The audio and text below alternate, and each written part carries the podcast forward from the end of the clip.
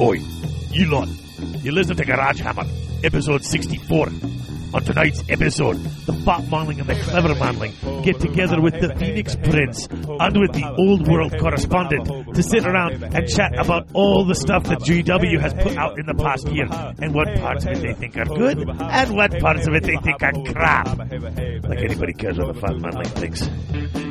Okay, so that's it today. Just a recap of the past 24 shows and nothing new. So shut it! I'm listening to me show! Welcome to the Garage U Tools. We're going to make several promises for the next 3 hours or thereabouts. We're going to do the best we can, keep you informed, entertained, and perhaps have a laugh or two along the way. Bringing you the versus best combination of tops, bottoms, and wood for sheep. I'm Chris Yu. And I'm Abraham Lincoln. Hey there, Gettysburg! Well, let us welcome Greg to the show. Yes. Hello, America. Hello, Greg. Happy New Year. And you guys? Our European correspondent is here, folks. But I'm here. Yes. You're there. I'm here. And our listeners are over there. Somewhere else. Yes. So let's take a moment to thank our sponsors. Absolutely. Unique Gifts and Games in Grays Lake, Illinois. Game Preserve Stores in West Lafayette, Indiana. Ursa's Den, custom painting and sculpting, and Battle Foam, protecting your army. All right, very good. All right. So, hey, folks, listen, we also have a shout-out this episode. I know I have none listed on the show notes, but I lied. So we have a new listener, or a newer listener, Kenneth Lull. And Kenny started just listening, and he just wanted to throw in a donation to the show. So he just threw in some notes. He says he doesn't really have much of a shout-out, but if you want to do a shout-out, his official gaming club is the Ineptus Astartes in Columbia, Maryland. It. Yes, Ineptus Astartes. Charge to the rear. Got a bolter. Their group is online. You can find them at www.ineptusastartes.com. And apparently Ken often tells them they should listen. So maybe if we mention them, they will be listening. Of course, they won't know to listen to hear the shout-out unless they're listening. But maybe he'll tell them, hey, that fat guy mentioned you, so go listen. Check them out. You know what their pre-tournament battle cry could be? What? Run away! It's a great club name. So that is our shout-out. Now, shout-outs are done, but you know what else we have for people who might want to do shout-outs? What else do we have? We have voicemail, Chris. Voicemail? Tell me about voicemail, David. We have voicemail. Now, you can pick up your phone and dial 1-757-GH-SHOW-6. That's 1-757-GH-SHOW-6. 1-757-GH-SHOW-6. That number, once again, is 1-757-GH-SHOW-6. You can call up, leave a message about anything you want, upcoming tournaments, upcoming events. Just want to say hi to the show. Want to leave a comment about something you heard. We love getting voicemail. We even love Johnny Hastings drunk dialing because I said something about it last time, and he thought that maybe I didn't appreciate it, but I absolutely appreciate it. Just to know that he's thinking about me while he's drinking with a bunch of guys. I'm not certain how to feel about it, but I think it's awesome. So good times. Good times. So go ahead and give a call, folks. We'd love to hear from you. I think that's going to bring us right up to our first quick commercial break. We will be right back, folks, with new releases and any upcoming rumors and the Toolbox, of course, which is brought to us by Kazar. All right, folks, we'll be right back.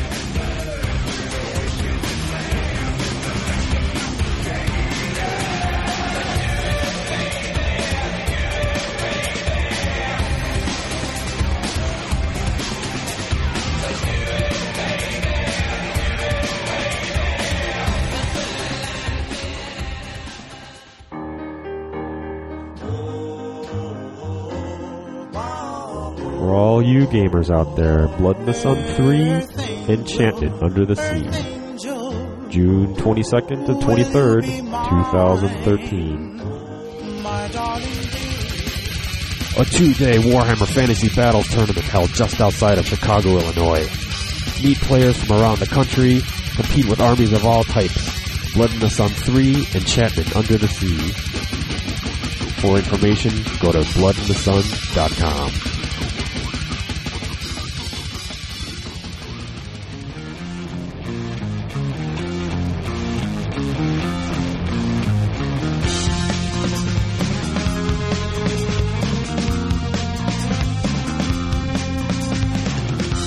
Hello, welcome back, Tools. We're back in the garage. All right. Yeah, we are. See, I'm going all American. Oh, the garage. The garage. It sounded so natural. I didn't even pick up on it. Especially for you guys. Yeah, I was going to say, I didn't even realize that he had pronounced it correctly. I'm speaking all foreign. We were speaking American. There you go. No. Right. All right. Now, we haven't recorded since December 10th. So, like, even the Hobbit stuff was just coming out when we were recording. I don't think it was actually out yet. Hobbit. What's The Hobbit? Never heard of it. It's this movie they made based off some Denny's menu items. Oh, right. Cool. Sounds good. So, now, the Hobbit set, that set's $125, but it comes with, like, 56 models. And all the Goblin Town. Is it the whole Goblin Town? I think it's just that main platform. I didn't think it had all the extra. You get a half decent amount of stuff in there. Yeah, it's not a small amount of stuff. It's a good little amount of stuff. Yeah. If you hear any noise, it's because I've just spilled my paint water over my table. No. Carry on. God. No. There's no like big mess. I'm just trying to clean. But I did hear. I heard the little clatter of the paintbrushes. Yeah. So I don't know. Did you see it? I haven't yet, and the reviews don't get me excited to go see it. Oh, you mean the movie? Yeah. Oh, I loved it. Oh, I've seen it 3 times. It's brilliant. I think, I plan on seeing it. Yeah, you have to see it twice, I think. Why? Well, the first time I saw it, it was so not... I mean, it's not just The Hobbit. There's all this other stuff that's filled out in other places. I mean, when Gandalf leaves at one point, it doesn't come back till much later in the book. He's talking to the White Council. They're talking about getting rid of that necromancer that's just barely mentioned. Don't tell me too many details. Well, no, but this is stuff. This is stuff that's actually in all the appendices. Stuff, all the appendices.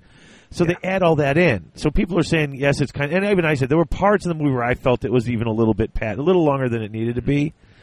But there was these other things in it. And you're like, why is that in there? Why is this in there? This isn't just The Hobbit anymore. Mm. But it's not. They're really trying to bridge it all the way to connect it up to Lord of the Rings, and so.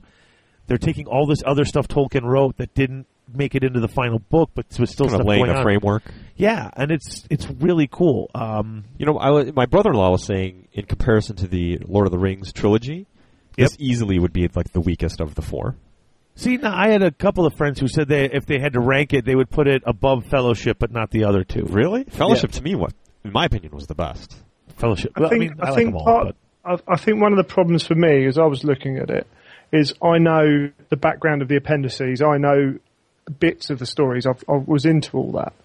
I think for people who don't necessarily know all that, it takes a little bit off the movie because it's a long movie. But, so I don't know. It's one of those things. I've heard 2 people argue completely opposite points of view over that film about pacing, about everything.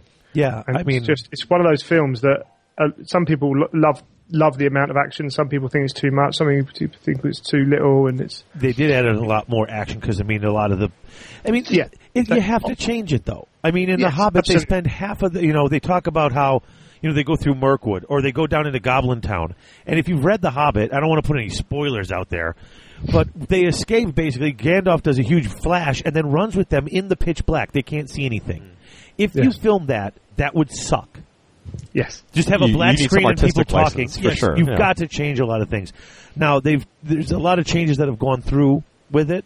On the whole, I really enjoyed it. There's some dark moments to it, but it's this really bright, vivid, bright world. But, if it's kind of funny. I read a lot of that other Tolkien stuff, and I love it. And when you watch Bilbo's adventure when he was 50 compared to Frodo's when he was... Bilbo... kind of didn't want to go on an adventure at first and then went on one and it was all great fun. And Frodo was always kind of longing for one and then got more than he bargained for. They're very different types of things. And I think this, at least the first movie, really kind of captured... It's much more... It's much more almost... I'm not saying kid-oriented, but the story itself is a much more... It's a much more light-hearted... Yes, kind of movie. It's not. It hasn't got the grand overarching threat of the world and all that. It's an adventure film. That's all it is. It's an adventure. Nothing's at stake really. Right. Because the dwarves are just going to do their thing, but though they've got land and they have got a plan and a journey, but it's not anywhere near the scope of Lord of the Rings. And I know several people who were after they get out of the Goblin Town. Yes. And Bilbo has his little speech. Yeah. And then there's one again a little bit later. I have students who were like, especially the girls who really liked it, were like crying. They were like, oh, it's so sweet. Yeah. Good old Martin Freeman. Exactly. Dude, what has that guy been in before? I know he's well known in England. He was in. He was in. Hitchhiker's Guide. Oh my God, that's right. Wait a minute. He was.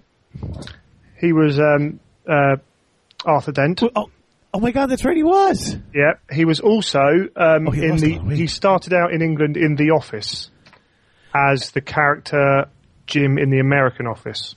Okay. So he was called Tim in England, but yeah. So he was like the sort of normal guy among all the insane people? Yeah, the one who kind of knows that he's in a madhouse.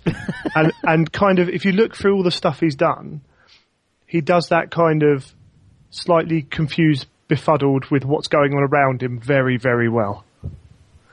Arthur Dent had that for the whole movie. Yes, he did.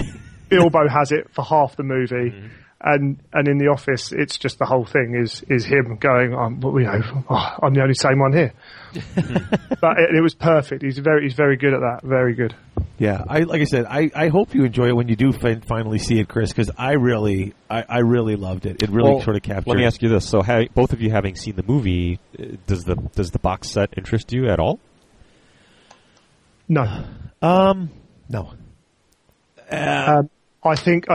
All the complaints about goblins not looking good from the box, they look just like the film Goblins. Actually, I will say this though: I went to look at them yesterday, and I went online to the GW website.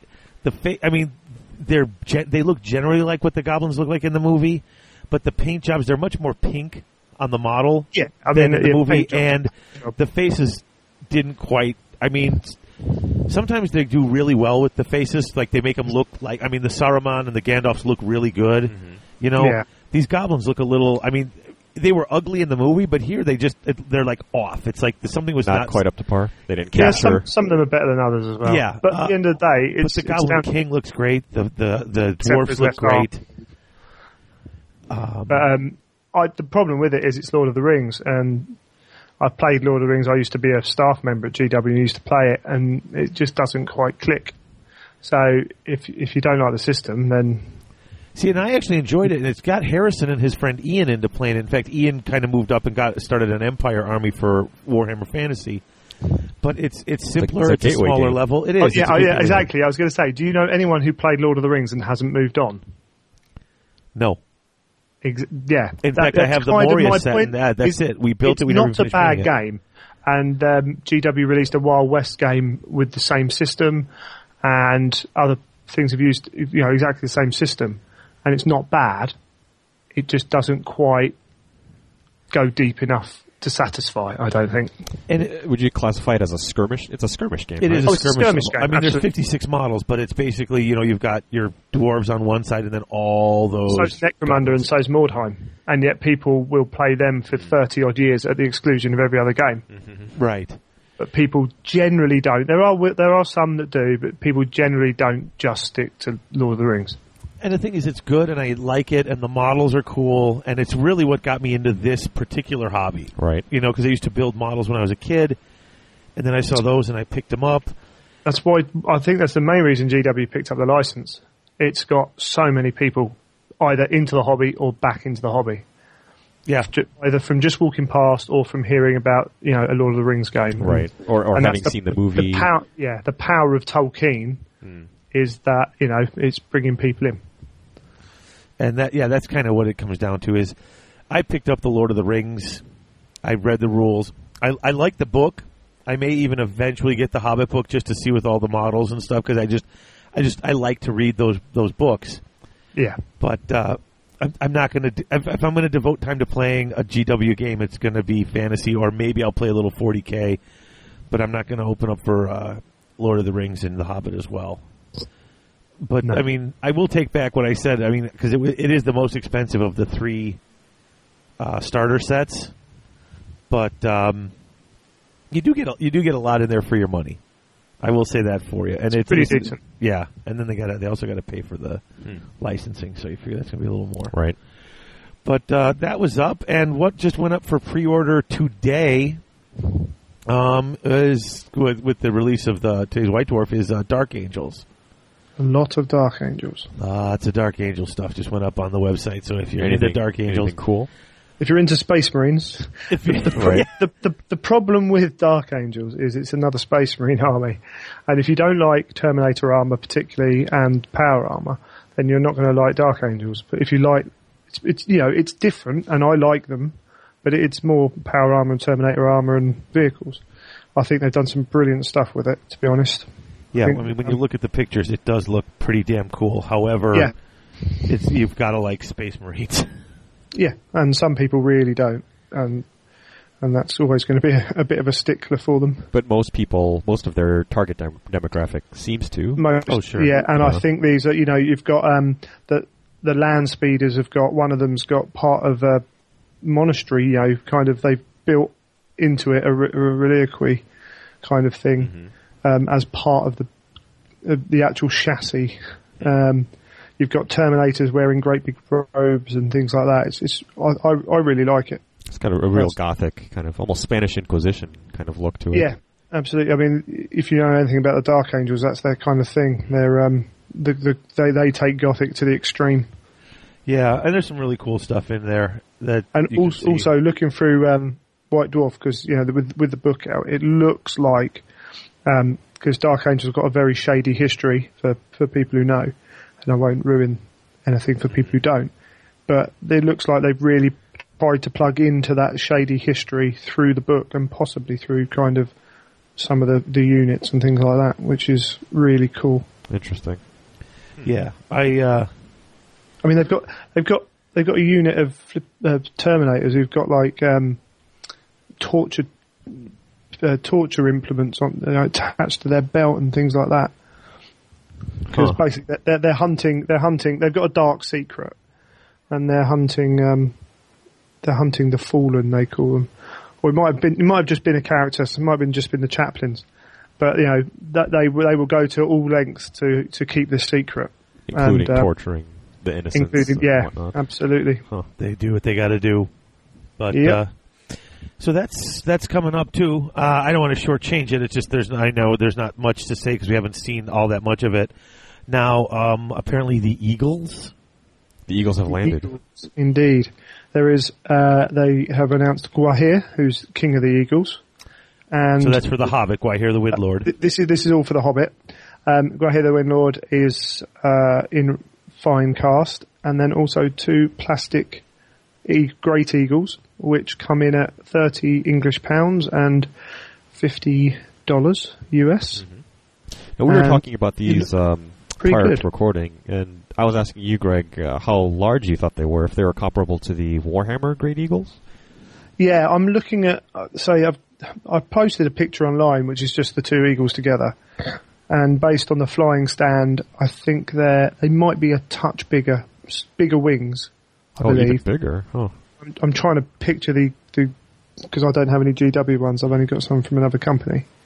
But the only other picture they've got which can reference scale is with some wargs without riders. Mm-hmm. So without knowing exactly how big the wargs are, they look roughly the same size as the wolves and things. It looks to be possibly a touch bigger than the Great Eagles. Because the style and their sculpting and everything looks very much like the direct order GW Eagle.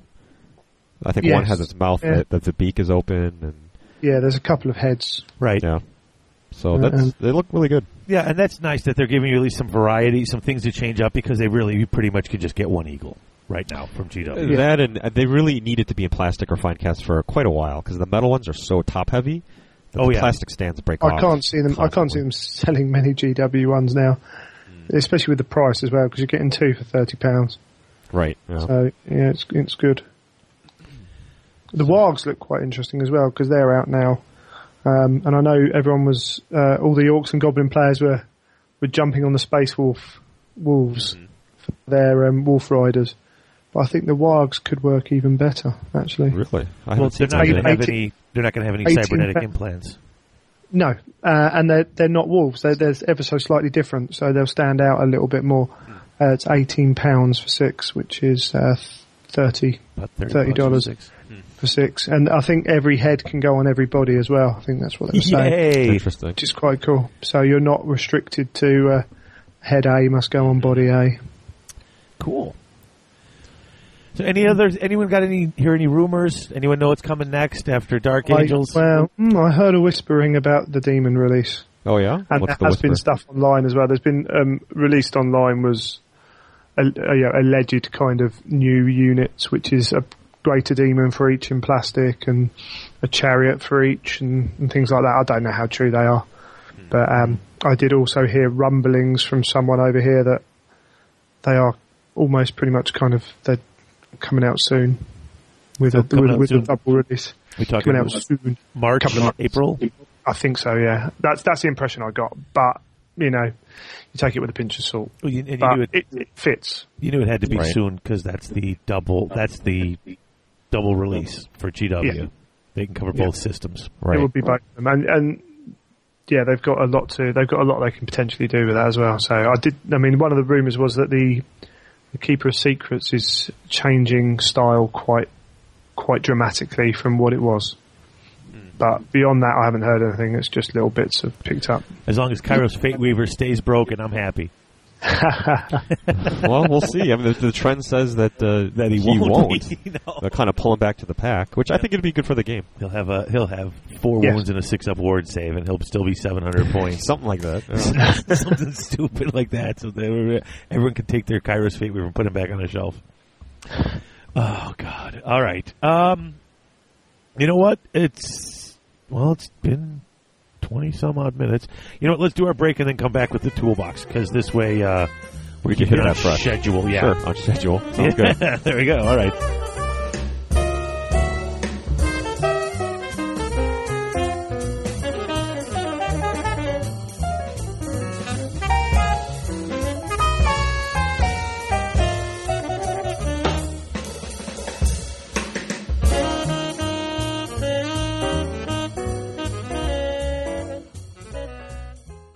Superstore. Chaos Org Superstore. That's right, folks. Chaos Org Superstore, your one-stop shop for all your hobby gaming needs. They've not only got current and classic GW releases, ChessX Dice, and Vallejo Paints, but now they're also carrying Mantic, Infinity, Flames of War, Privateer Press, Soda Pop, Dark Age, and other assorted board and miniature-based games. They usually ship within 24 hours, and the model in the picture is the model they ship to you, because at Chaos Org Superstore, what you see is what you get. Chaos Org Superstore. Chaos Org Superstore.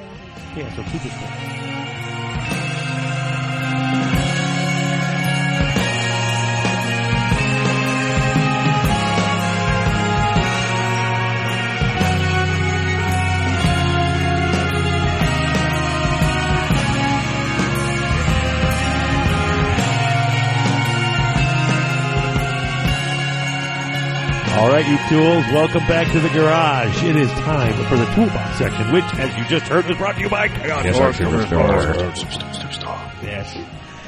You almost do that as well as the Dwellers Below podcast do it. You know what? I forgot. I have something that I'm going to have to do on our next break. I have a voicemail from the guy at the Dwellers Below, and I'm going to put that in. In fact, I just, as soon as I can find it, I'm gonna read it. But I did get I got a voicemail from him, and it was just like the best. It was just them. And then he asked me if I would read it. I was cracking up. Let me see if I might have it right here. Hold on. For those of you who don't know, whenever I get a voicemail, it goes on to Google Voice. But the Google Voice things come in, and the computer tries to transcribe what it hears, and it has no idea what it's hearing. Maybe the accent is throwing it off. Oh, it's not even the accent. Here we go. I think this is it. Let me see if I can play this, if you guys can hear it. Hold on one second. Dear Dave, although we have never met, I know us to be kindred spirits. The way you talk your Warhammer feels like back-to-back 12 dice magic phases. Like charging Mornfang with 60 white lines. Like tap dancing with the foot of Gork. Your voice is majestic. Your hair is always neat. And I imagine your breath smells like a fresh pot of Bugman's brew. I'm incredibly jealous of you, Chris. who has taken Topher's place by your side. The Robin to your Batman, the Tyrion to your Teclis, the Gazbag to your Grumlock. Keep doing what you're doing. You inspired me and the others down here at the Dwellers Below. Don't fail your strength test. P.S. Dave, do us a favour, mate. Can you read this one back to yourself? We'd really love to hear this in your smooth, sultry tones here. Read it, Saxley. Yeah. Okay. Wow. Now, not only do I love those guys, but actually I like their podcast. I enjoyed their podcast before they started sending me such wonderful messages. But now he asked me, you know, will you please read this back in my voice? He asked me to read it again. Okay. I will read what Google Voice thinks they wrote me. Now, the stuff in dark print they think is the right word, and the stuff in light print is possible. I will just give you the message I just got. Did days. So, if the then that. I know, speak and spirits. The lady told you why. I was just like back-to-back $12. Magic sizes. Charging more things. 61 lines. Up dancing with the political you voices majestic. Yeah. Aries, awaken 8. And I'm asking you about smells like a first about apartments Bruce. I'm incredibly Joseph you. Chris. I was talking to his place by your side. Google and you'll Batman. If you're in to get a checklist. I guess back. 2, a problem. Keep doing what you doing. Inspired me in the others down here at the does belong.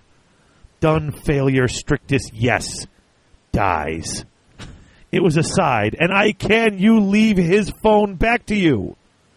Self would really love you to you soon. You'll smooth sold 3 times. He repeated several of the yeah. So that's what... That's hilarious. Dear Lord. Wow. Technology coming Holy through. Holy crap. Again. That made no... I mean, I love reading the Google Voice parts because... It's trying so hard. The computer's trying so hard to put together what people are saying, and it always comes through. May I mambo dog face to the banana patch? It just makes no sense. But that is from the guys at the Dwellers Below, whom I absolutely adore, and if we can ever figure out the 17-hour time difference, maybe we'll go on each other's shows sometime. That is a good show. They're a good cast. Yeah. Chris Cousins spent some time in the UK playing on the England tournament scene where he was teaching over this way, and how he won the Masters, it really amazes me. Oh, is the Australian Masters? Yeah, it's a sorry state for their Warhammer. Oh, but still, listen. That's for you, Chris. At least they have a pulse, though. It's good to hear from the guy down under. Good. Very good. Lots of, if you've been listening, lots of Tomb Kings and Ogres at the Masters, or not Ogres, Orcs and Goblins at the Masters. He won it with Orcs and Goblins, right? Yeah, he did play 2 games. Oh no, he won it with Wood Elves. That's right, because they have an army swap, so that helped. Interesting. Yeah, did you hear what they were doing? Did you listen to that episode? I didn't. On their Masters, it's 5 games, and 2 of the games, 6 games, games, and game 4 and 5 are army swap. Yeah. Yeesh. So random. I come up and I play your army against mine. Swap armies. So he had it's even more random than that. It's a randomly drawn army in the Swiss comp pairings. Oh, I thought you just switched with the person across the table from you. No, from what I gathered, it was a randomly drawn because there were people. Well, someone drew his own army and had kind of put it back in. Oh, see, okay. I like that because that really truly is the Masters. Can you win it all with what you're given? Sort of, because Chris didn't do very well at the start, and then kind of his trying to remember now, but he then, for the game 4 and 5, as he's making his comeback, he didn't have to play with his Forest Dragon list. Someone else did. So that's nice, but he was doing okay with it, and then someone else takes it and has no idea, even, you know. Yeah, there is an aspect of it. There's pros and cons as there are remote systems, but fair play to him. All right, so let's get on with the toolbox here now that I've delayed us with some more of my self-aggrandizement from the guys on Dwellers. Courtesy of Google. Come on, tell me that wasn't the best. That was good. I considered writing down or just listening to what he was saying in my ear and just repeating it, But the Google Voice actual text message was so fantastic, I couldn't just not put that on the show. So let's get on to the toolbox then. Let's. We've been doing some reading. Chris, you've been doing some reading. I have been doing some reading. I finished False Gods, the second book of the Horus Heresy. Okay. And I knew that was hard for you to get through, I know. It was a little hard. The whole dream sequence felt long. And I know you guys are avid fans of the series, so I don't want to dwell on this too much, but book two for me was very difficult to get through because a lot of the things that are happening, it's hard for me to buy into. Sure. Yeah, and I understand what you're saying. The switchover seemed too easy, a little quick. I mean, it wasn't like Star Wars Episode 2 or Episode 3 quick, where he just suddenly he's like, right. My poor wife's dying, I'm going to go evil. Well, he makes the announcement that he's going to, Horus is going to plan to do what he does, and he's got all of the. The generals, the different leaders of the chapters. The Marine chapters I can understand because there's that brotherhood aspect to it. But like the Imperial Guard commanders, the Titan Legion commander, like all these other elements that all of a sudden just decide, okay, yeah, we're with you too. Well, here's the thing. I think the problem is the Primarchs are looked to as gods themselves. And I think that is put across in the books. Maybe it could have been done a little bit more, but they are revered by everyone who's under them. And it is that for them, it's not that brotherhood, it's that awe-inspiring God presence who they will follow unto the death. Yeah, I can see that. But Horus's fall was far too quick, and I think every single person, even who loves the series, pretty much says the same. He did fall quick, and I think part of it is you're not going to get to see all the background stuff where he's talking and cajoling and conniving. See, that's the part I think would be interesting is how are you convincing these people to betray everything that they've known and fought for to that point. But a lot of them also already listen to Horus. I mean, he is he's one of the favorites. In fact, right now I'm reading The First Heretic, and one of the guys is talking about how it's Lorgar is talking about how he's so close to Magnus, and some guys he's close to, sometimes he's not. And he's like, "This guy's an idiot." He goes, "But Horus." He goes, "But who doesn't love Horus?"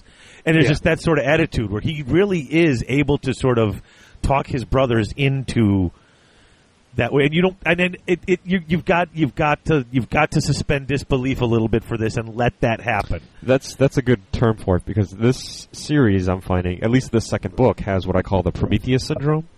And the more I think about it, the more holes become apparent. Well, it's just that it's okay. Granted, it's the linchpin, it's the crux, it's that center turning point that is the weakest link, which is disturbing.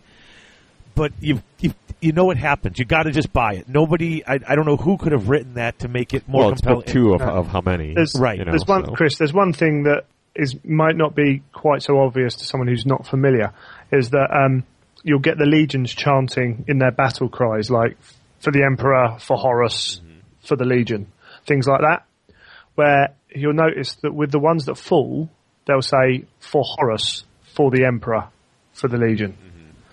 And it's almost there from the start, way before the heresy, that their first port of call is their leader, Horus. Sure, well, because the Emperor is... Well, and that's part of it. If you look at like the Space Wolves, a lot of them are hurt. And yeah, the Space Wolves will always be... for the All-Father, who's the Emperor, then Russ. And there is a subtle difference there as well. But it highlights the fact that they follow Horus. A lot of those Space Marines, a lot of those people never even seen the Emperor as well. But that's all background information that helps, and that is part of the conflict series. But like I said, we're not going to spend the whole show talking about Black Wyvern. Yeah. Are you going to read the third one? Are you going to finish? I'm going to read the first three. I'm dedicated to reading the first three because that's the original trilogy, right? And I'll go from there. I did take a break after that book and started reading. Did you finish it? Ready Player One? Yeah. Not yet. I'm very close. It's very good. It is really. I'm having fun with it. There's 2 pages in the book that I just was like meh, and the whole rest of the book I loved. And I know it's pages 62 and 63. What do they talk about on those pages? It's where the kid, and I mean, everybody who's listening to these shows heard about it because everybody's been talking about this book. But where the kid lists, and he says, in the past 5 years, I've read every single thing written by all of this guy's favorite authors, watched every single movie, mastered every single video game, and I'm like, yeah, okay, pull on this. It plays Jingle Bells. Because it's just like... That annoyed the hell out of me too. Yeah, I mean... Like, and which time machine have you used to be able to do this? I mean, it's just... That was the one... I mean, it's a suspend disbelief. This is that linchpin part where he had to learn and do all this stuff, and he did it so fast, so quick.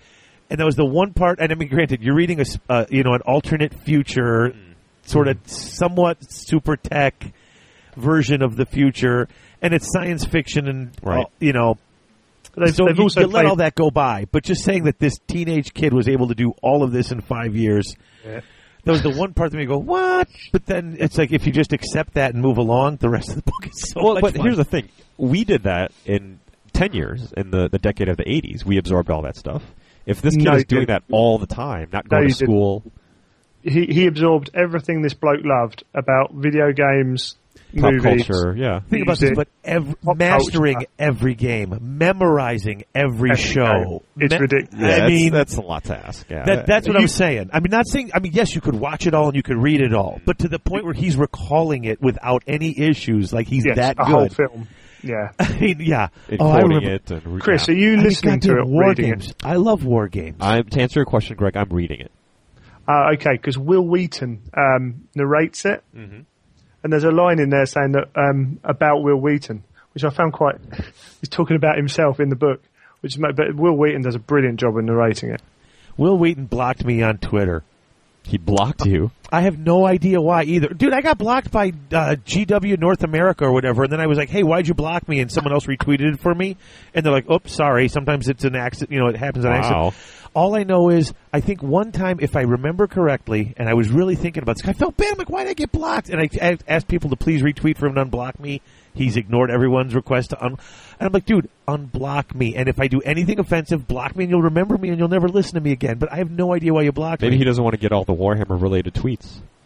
No. I'm not saying he's not following me. He blocked me, which means I can't follow him. And if I tweet, put an at WILW, it won't send. No, it won't send. Like, I can't do it because I'm blocked from doing that. Now, I know one time he was arguing with Adam Baldwin, who is, Jane from Firefly, who's really a conservative. I follow him on Twitter.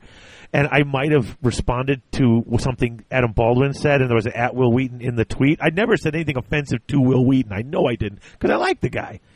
But he blocked me. And if anyone knows Will Wheaton, please tell him to unblock me. It's keeping you up at night. It bothers me. Guy just hates me for no reason. Fuck that. So, to bring it back, that's what I've been reading. Sorry. So, you're still working on that? Still working. I should be finished with Ready Player One by this weekend. I like the ending too. I guessed a couple of the things that were happening before they happened. I have my theories too, and I didn't realize that the guy who wrote it was the guy who did Fanboys, that movie about the Star Wars. The Star Wars, that's his. Okay. Another movie about a bunch of guys going out, right, doing stuff like that. Have you been reading anything, Greg? I have. I've just finished. Well, I'm 3/4 of the way through The Great Betrayal, which was it's the first book in the War of the Vengeance series. Okay. Time at Legends. Right. The Dwarfs and the Elves, which is good. A solid book so far, I'd say, but more interesting possibly for like the dwarfs and how they interact with their runes and magic and the golems they have in their ancient armies and things like that, and just starting to wonder if they're going to work it into the dwarf book, because their runes are very much written. It is, it's real magic, and they use the runes to cast the magic. They just despise the kind of random nature of not having magic tethered. So I was talking to a friend about it who's just read it, and it's like, hopefully dwarfs are going to get a magic phase. Because I honestly think that it would work. If we lose all those runes, though, all that stuff we can take, and I just don't know how that would work. I like my runes so much. Yeah, you could do that. There's plenty of ways to do it. I don't see the problem with dwarfs having a magic phase powered by runes. This book is really highlighting the fact that they use the winds of magic. They just harness them in runes. Differently. Oh, yeah. It's really emphasizing that. There's one bit where Dark Elf Sorcerer and a Coven going up against Runesmith, and they're blasting each other. And he's got his staff out, and he's calling lightning from the sky with his staff. And it's like, wait, he's using magic. Let's put it in the game. Do it right, and it will be really good. I hope so. There's potential in that. So, yeah, I'm almost finished on The Great Betrayal. I know most of that story, but it's still got enough in there. I'm going to have to pick that one up. Before that, I was reading Betrayer, which is the latest Horus Heresy, Angron and Lorgar story. Which book number is that? 24? Wow. I think I'm on 15. I thought I was closer. What are you talking about? I'm on 2. It's a very interesting book. People have thought I've been negative. I'm not negative. I did enjoy it. I think it's one of those books which is going to pay off 3, 4, and 5 books down the line.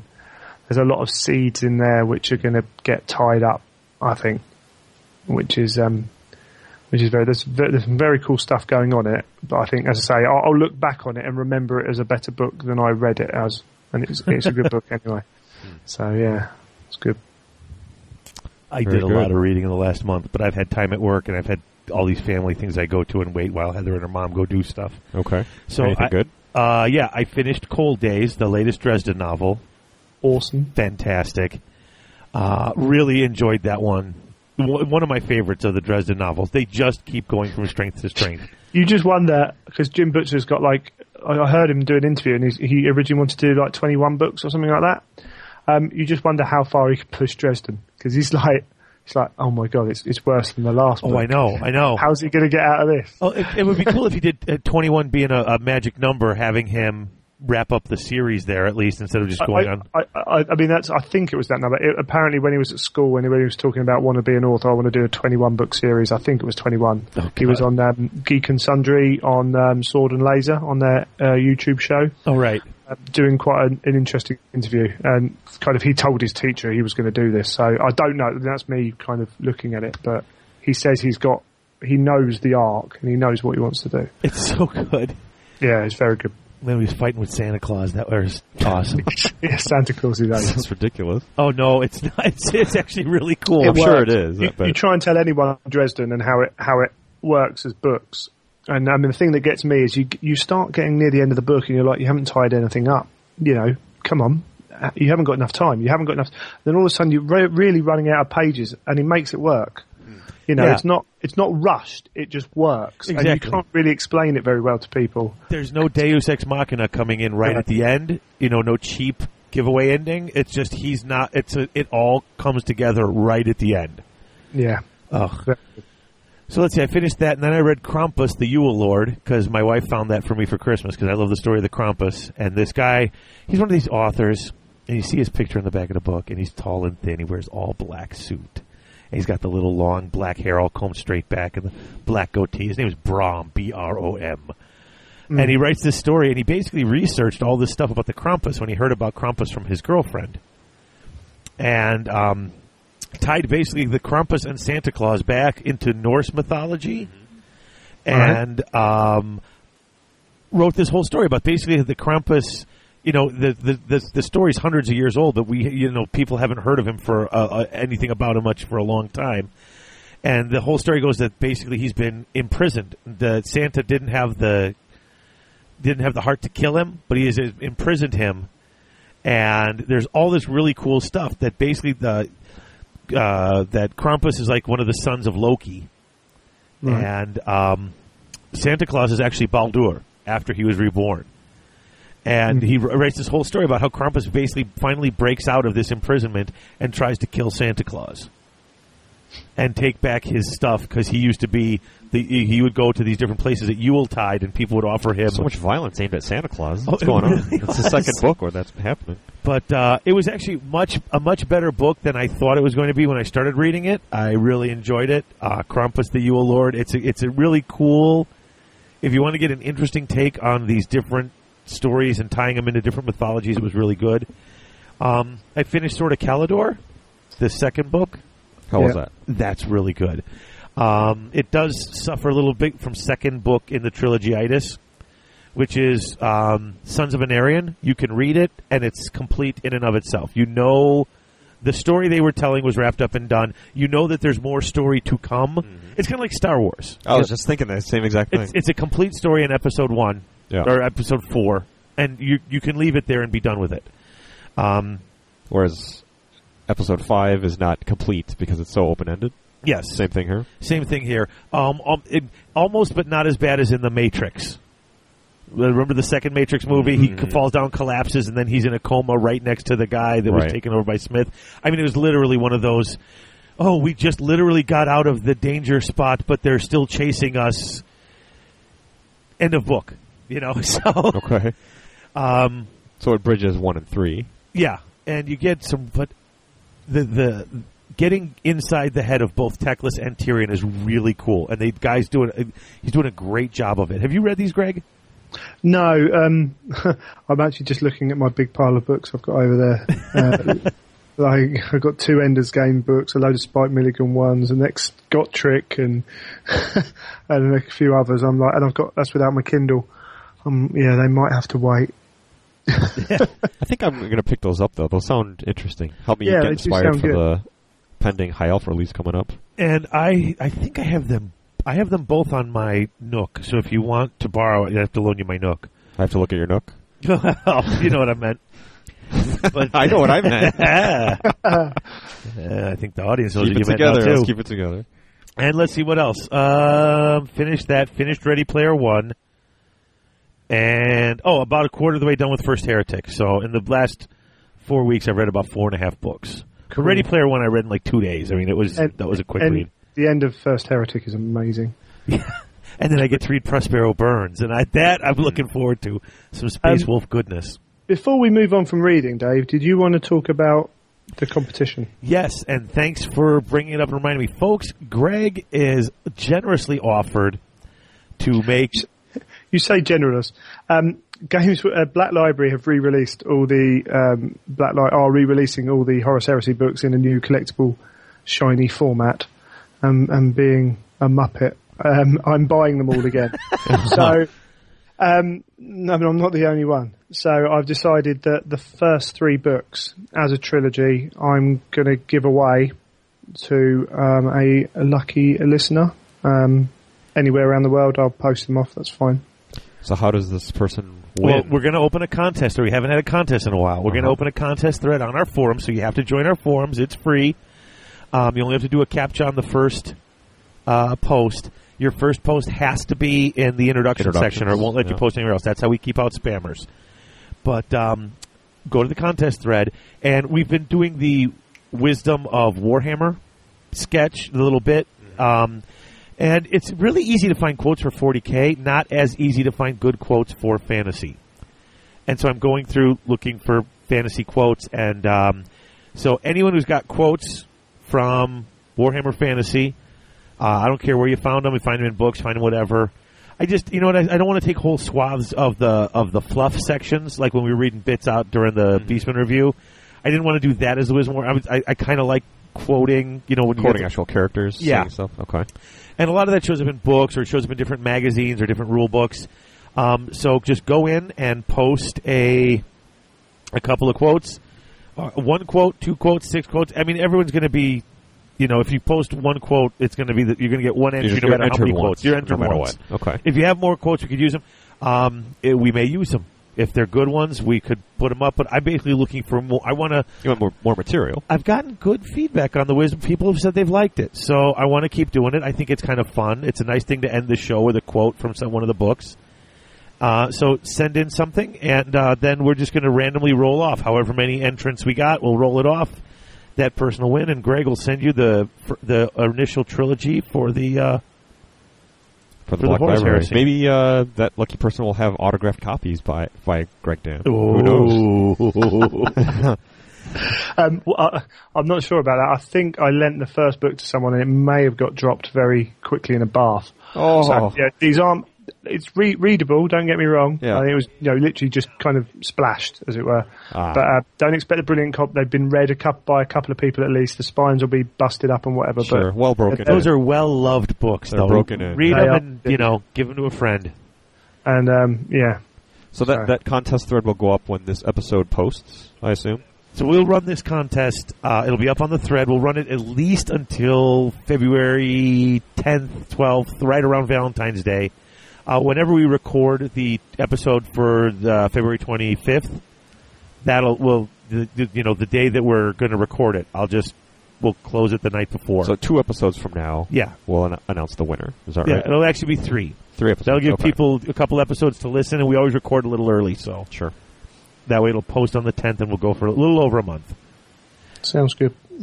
Okay, so that's all of the reading. So, so we're into modeling. Yes, we're into modeling. Greg, have you done any modeling? Over Christmas I spent a lot of time painting. I managed to pick up a really good deal on some ogres over the last few months. I got, I don't know how much value's worth of stuff for a silly, ridiculous price. Basically kind of got like one of every man-eater, special edition models, all the characters, foam, have been more iron guts than I can ever wish to paint, more ogres than I can ever wish to paint. So I've just been sitting painting them basically, which have actually gone up. I'm going to mention the other Bad Dice podcast. Bad Dice, that's okay. We like them. Bad Dice, nice, good stuff. Good stuff. They've got. They're running a little kind of get painting thing with a little bit of the hobby contest, right? Yeah, a little bit of a prize giving. So I thought, well, while they've got that there, I'll post that one there as well. So I've got, I'm just going to finish off my ogres for that, which is, I've got a list here, like 8 Morncav, Mornfang, 1 Rhinox Rider, 4 Leadbeds, 17 ogres, 11 Iron Guts, then all my characters and all that. Yeah, so. Well, that's and for anyone who hasn't seen it, they're doing paint a 2,400 point army in a year. So you got to be painting about 200 points a month. No, it's a lot more fluid than that. Because I've already got quite a lot of I've already got like 12 Iron Guts painted, things like that. It's if you haven't got an army to paint, then it's basically paint a unit a month. Yeah, it's quite fluid, so it's quite good. It's funny because it's a good contest. Ben got that from the Independent Characters podcast, is a 40, and he said it in his little email he sent us. A very good podcast. It's a great podcast. If you even want to dabble into 40K podcasts, just from the background. Oh my God! Or even if you're just into campaign gaming, it would suit your listeners quite well. Yeah, they do a lot of talking about fluff gaming. And very good. Okay, when the Tamarcon book came out, and we did 2 episodes covering that, like covering the story and reading sections, and everyone. I remember when I first did that, Christopher's like, "Oh my God, do we really want to cover it?" And I'm like, "Yes." I got the idea to do that in that kind of like. Go through the story and everything from listening to them. They did every single Imperial Armor book. As the Imperial Armor books come out, they do the whole story, give you the fluff, give you the background, talk about the different legions that are involved, and then talk about the different campaign settings. And, I mean, really, I've taken a lot of inspiration for stuff. In fact, our hobby commitments that we've been doing, this little... I stole that from them, too. They do hobby commitments every episode. That's the highest form of flattery, right? Dude, it's a good show. They got nominated for the Podcasting Awards as well. Yeah. Yeah, it shows you they're a good show. Very good show. Yeah, they're a great show. And so Ben took that idea from there. And like I said, our whole hobby commitment of what are we going to do for next episode even is totally from them. Okay. Because they had a contest to paint an army in a year, and so they were committing to getting this section done every show. Mm. So yeah, I've just been doing my ogres. I have actually done 10 Adeptus Arbites from Necromunda because I was painting a Rhinox Rider and I just stopped. You know how it is when you've got a model in front of you and you just look at it and think, I must paint that bit, and you just never get around to doing it. So I figured that I have to have something else, just do something else, paint it, finish it. And then I came back, finished off that model in about 10 minutes, and it's amazing how changing your view on what you're doing can really kind of liven you up to what you were doing. Oh, yeah. A little variety for the sake of change and freshen things up. Yeah, it's amazing how much impetus it can put back into your original thing. So, I mean, if anyone, I post pictures of my stuff when I do it online as well on Twitter. So, at Child of Fang, if anyone wants to see some averagely painted models go up. No, your stuff is actually quite good. Yeah, it's getting better. I can paint between the lines mostly, which is good. That's always the first step. That's where Harrison has so much trouble. Is everything either doesn't come up to the edge. Or goes past sometimes it. Sometimes I do as well. And man, I'm thinking, I don't know, the next army I'm going to paint, I may have to go with something of more of an elite army, even though that's not my play style. Why do you say that? Because do you want less models? Dude, I painted 500 models this year, and my goddamn army isn't done. Just more keep on sprouting out of the ground. I know. That's your army. I know, and I've got so much other stuff too, and it's like I just kind of want to paint a different color scheme. Chris Hughes, should we challenge him to do the 1,000 Noblar army? Ooh. Oh, would you do 1,000 Noblar? Don't start, because I'm already considering do I really want to go out and buy myself about 50 or 60 more dogs for your VC? Yeah. Oh, you're not going to do that. No, I was thinking about it. All mounted, super heavy chaff. I was thinking about it, but no. 1,000 Noblars, though. Think of it. I could do 1,000 Noblars in... I don't think you can. Oh. I see what you're doing there. Yeah, you keep it clean. There's that video online of the guy who did it. Oh, some guy painted 1,000 Noblars. He's got a big, like the old-fashioned sweet jars, plastic sweet jar, which he rolls his dice in for his units when he does his throwing stuff. Oh my god! But it was in the last edition. He was like throwing stuff at a giant and took it out easily with one unit. Didn't bother me. I think I saw that somewhere. Yeah, it's on YouTube somewhere. If you look it up, guys. I think it's 1,000 Noblars. Yeah. Just thrown out there, you know. Whatever. It would be cool to see. What have you been painting? It would be cool to see. For me, I've been doing a lot of Orc and Goblin heroes. David, you were kind enough for Christmas to get me a hero on a squig. Giant. Yeah, the hero, on the giant spider. Yep. So I thank you for those. You're welcome. And I have something Christmas for you, which I didn't bring, but I'll bring it for you next time. Okay.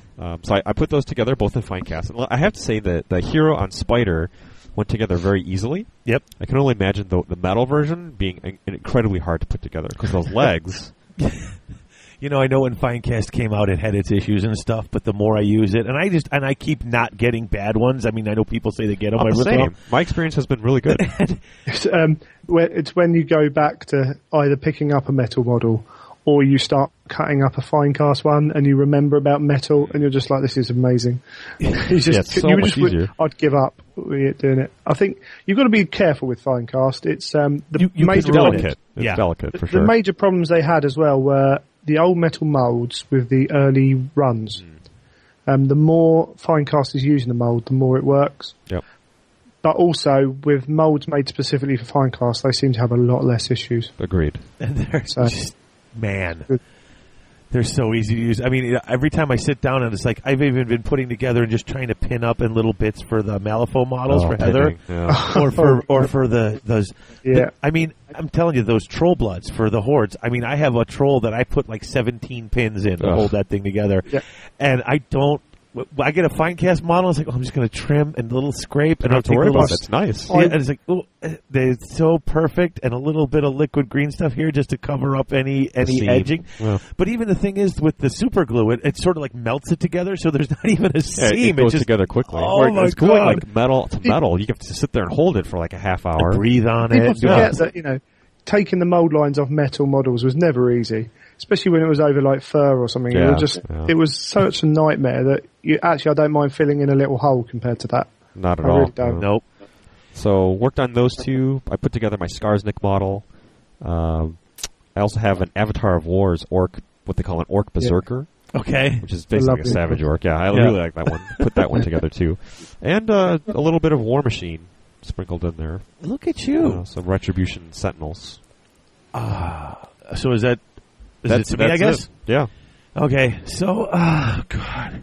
500 of what? I had finals, and then I got done with finals, and then it was Christmas. Like, I got done on the 21st, and it was get everything packed, get ready for Christmas. Did you sense the drama, Greg? We're building up to something epic. We're off Friday. No, this is not... Okay, this is so not epic.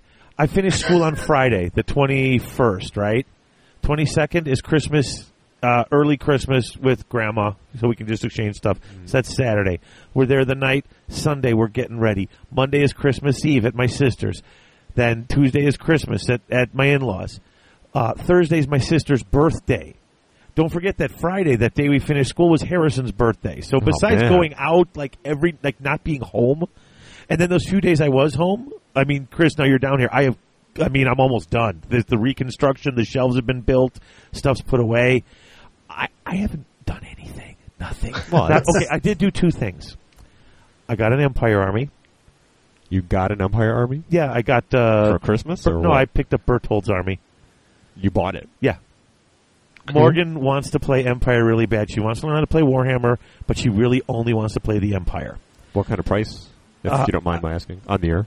Well, I got a good price for it. He gave me a real good deal. I think we both did pretty well. There wasn't too much haggling, but it was a good deal. I wouldn't have bought it if it wasn't a really good deal. He's got almost a complete. He's got army. A lot. Yeah. He's got quite a bit. I mean, I did not pay what the retail value was, obviously. But I've got a lot of stuff now, so once I've got my VC done, I'm going to help Morgan with the building and putting. I like to build them, and then I'm going to prime them for her, and she's going to learn to paint with them. See, you need to have more kids so that we have more players locally. Your boys will get into it. Let them get a little older. I don't know. My wife, I don't think, will allow it, frankly. What do you mean they won't? She won't allow it. You're playing. They come down. You're a little older. They're old enough to sit and watch. They'll look at it, but and then you they'll sit and watch. Looking after them, reading a book, showing pictures of dragons. Can I roll your dice for you? Okay, no, I agree. There's math. There's creativity involved. Spatial relationships and judging angles and distances. So I'm there right there with you. That's, I mean, come on. Harrison said at 6, I want to play. I said, when you can read, and he can already read. I'm like, but when you can read your own rules and write your own army lists and do the math, you're in. And 18 months later, Harrison at the ripe age of 8 is writing up 2,000-point army lists on his own without errors and playing the game. And he's, Well, that's good. But my wife put her foot down and said, absolutely not. None of that. No Dungeons and Dragons. Oh. No computer games. Oh. So you just need to find something worse and start to think. Seriously, your kids are going to be like, my dad's doing that weird thing that my mom won't even let us watch. Your kids are going to think you're downstairs killing animals. Come on, son, you want to smoke some pot? Yeah, exactly. Yeah, Right. Well, we were going to get these hookers and blow. Right. Or we could play Warhammer. You decide. Which one's better? Dude, how do you think whenever Heather would get mad about me, I'm like, well, you're right. I am spending too much time with this. I'll just go out with your brother. They're going out Wednesday to Hogs and Honeys and ride the mechanical bull and do some drinking. Maybe I'll go out with him. No, that's okay. Buy your damn model. It's all how you frame it, I suppose. Exactly.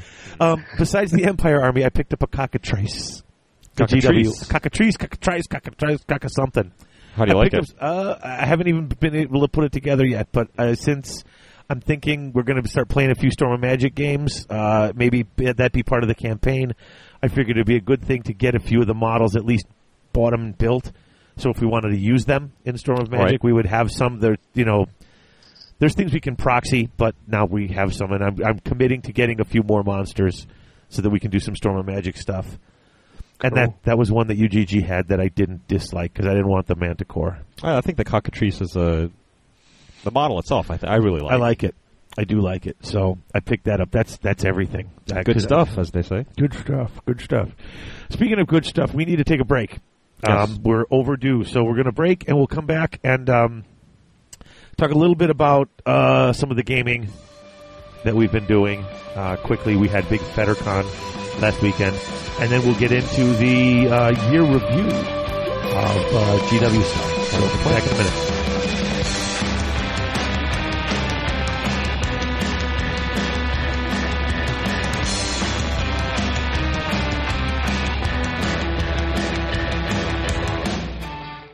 Hey, Dave, I'm looking for a place to play some Warhammer. Family games, board games. You mean Unmatched Awards and Adventure?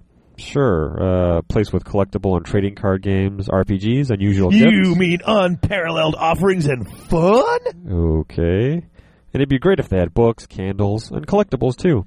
Particular presents and playtime? You're looking for unique gifts and games! Okay, but... Located in historic downtown Grays Lake, Illinois...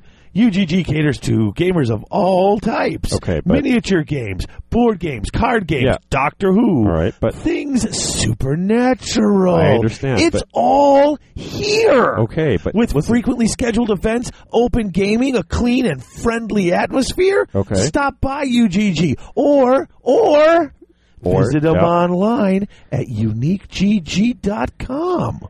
You could have just told me about unique gifts and games. Individualized endowments and festivities, essential awards and diversions, one-of-a-kind presents, and happy fun time. All right, that's enough. Rhinox Riders. Hey, this is Rain Dog on the West Coast, and I'm going to advertise the Black Sheep Brawl, brought to you by the Order of the Black Sheep in Salem, Oregon. It's going to be on January 19th through the 20th at the Red Lion Inn in Salem, Oregon. Go to the Black Sheep Brawl for more details. It's a 2,400-point tournament, no special characters. All armies must be painted. $45, 5 games, 2 days, 42 spaces available. I'd like to see you there, and get those dice rolling. Talk to you later. Rain Dog.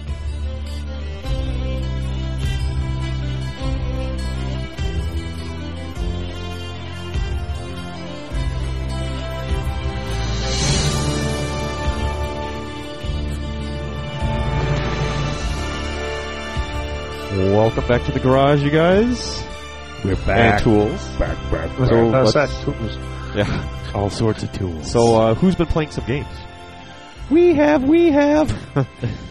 I did get a couple games in, and God, did it feel great to get some games in. Yeah, you're talking about the games we had at FedorCon? Yes. At Grant's place? Yeah. I mean, it's been so... we've been playing... All I've played is our campaign games. And that's the thing. You don't play enough. If I could be so bold. You need to play more. I would love to play more. The problem is getting that time to do it, and with all the kids here, sometimes I feel guilty because it's like I constantly got to ask people to come over here to do everything. Why don't you go to somewhere else? Come to my place, go to UGG, go to Grant's? It's a question of when. Well, for me, it's usually once my kids are in bed. Right, but see... These kids go to bed at all sorts of different times, too. I mean, I wouldn't... If I waited till the kids are in bed, I couldn't get to your house till 10 o'clock. I've played that late before. Oh, that's... Well, maybe we will then, because Heather's just like, what? I don't think so. Plus, this whole getting up at 5 in the morning thing to go work out a couple days a week, even sure. It's just... It's getting... I'm like old. I hate it. I want to play more. It was so nice to sit down for a day and get a bunch of games in. Keep it on gaming, not so much on our lives that are preventing us from gaming. Yeah. So who did you play? Cut that out, too. I finally got to play a game. Never played against Ben Cohn. And we got from Wisco Dice. Yep, we got to play against each other. Mm-hmm. I took my... Everyone said bring 2,000 and 2,400, but then nobody wanted to play 2,400, so I could have just left my Terror Geist at home. Right. But I played basically my Chicago Civil War list, the level 4 vampire general, the level...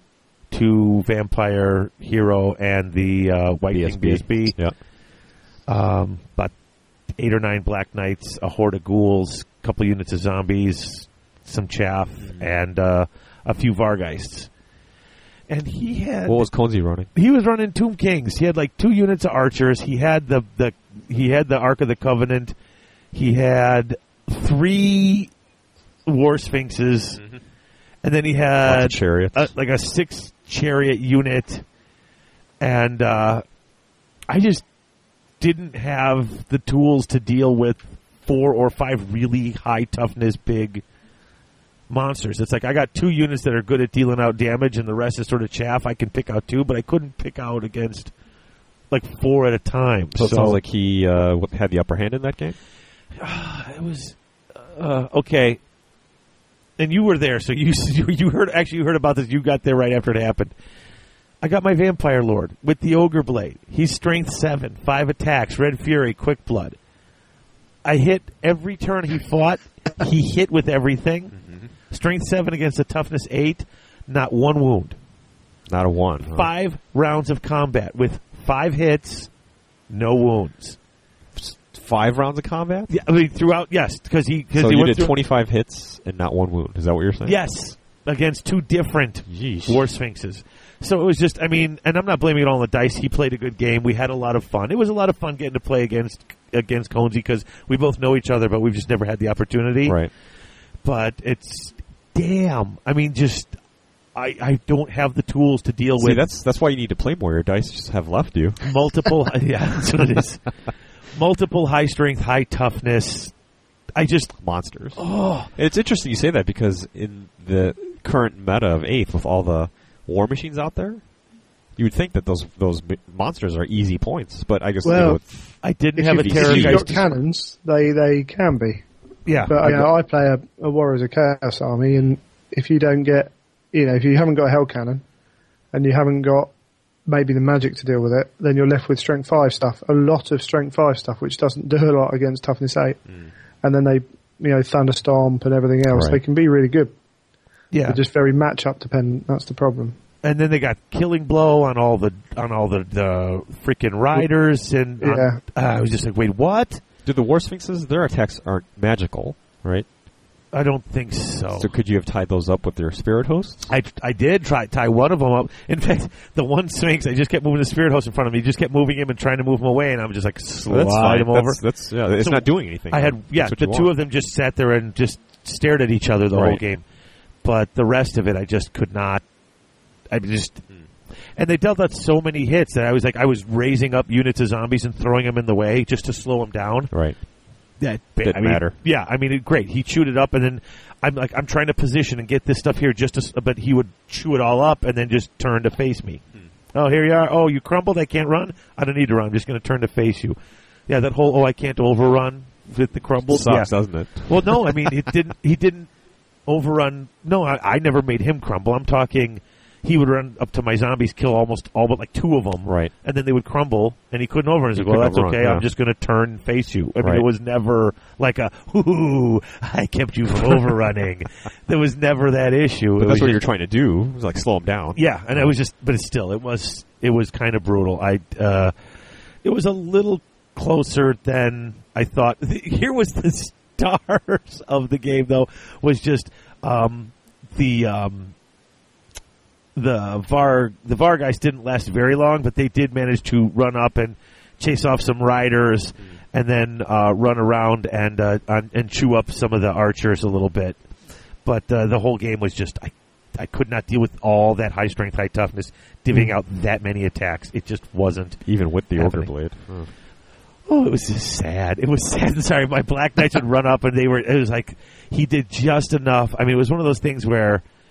He had, all the rolls was exactly the exact amount of number. Like one less wound, one less thing. I would have had a guy that I could grow back, right? And he just exactly they didn't crumble. He exactly killed that many.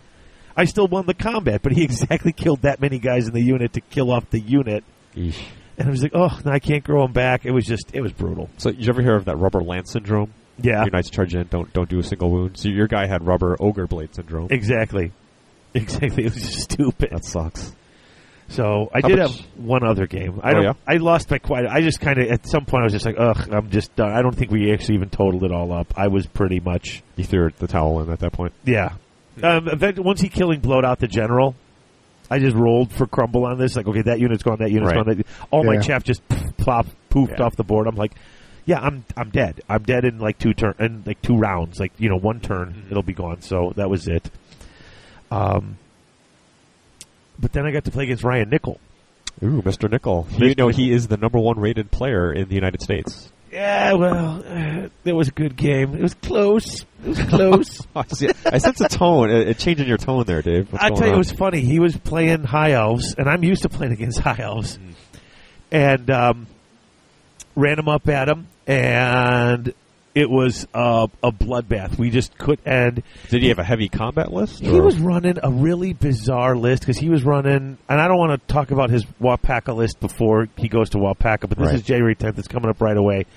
But he had, he had some Swordmasters, and he had a couple of small units of archers, and he had Eltherion. The guy on the Griffin. Yeah. And then he had his BSB on an Eagle. So they're just flying around, protecting stuff.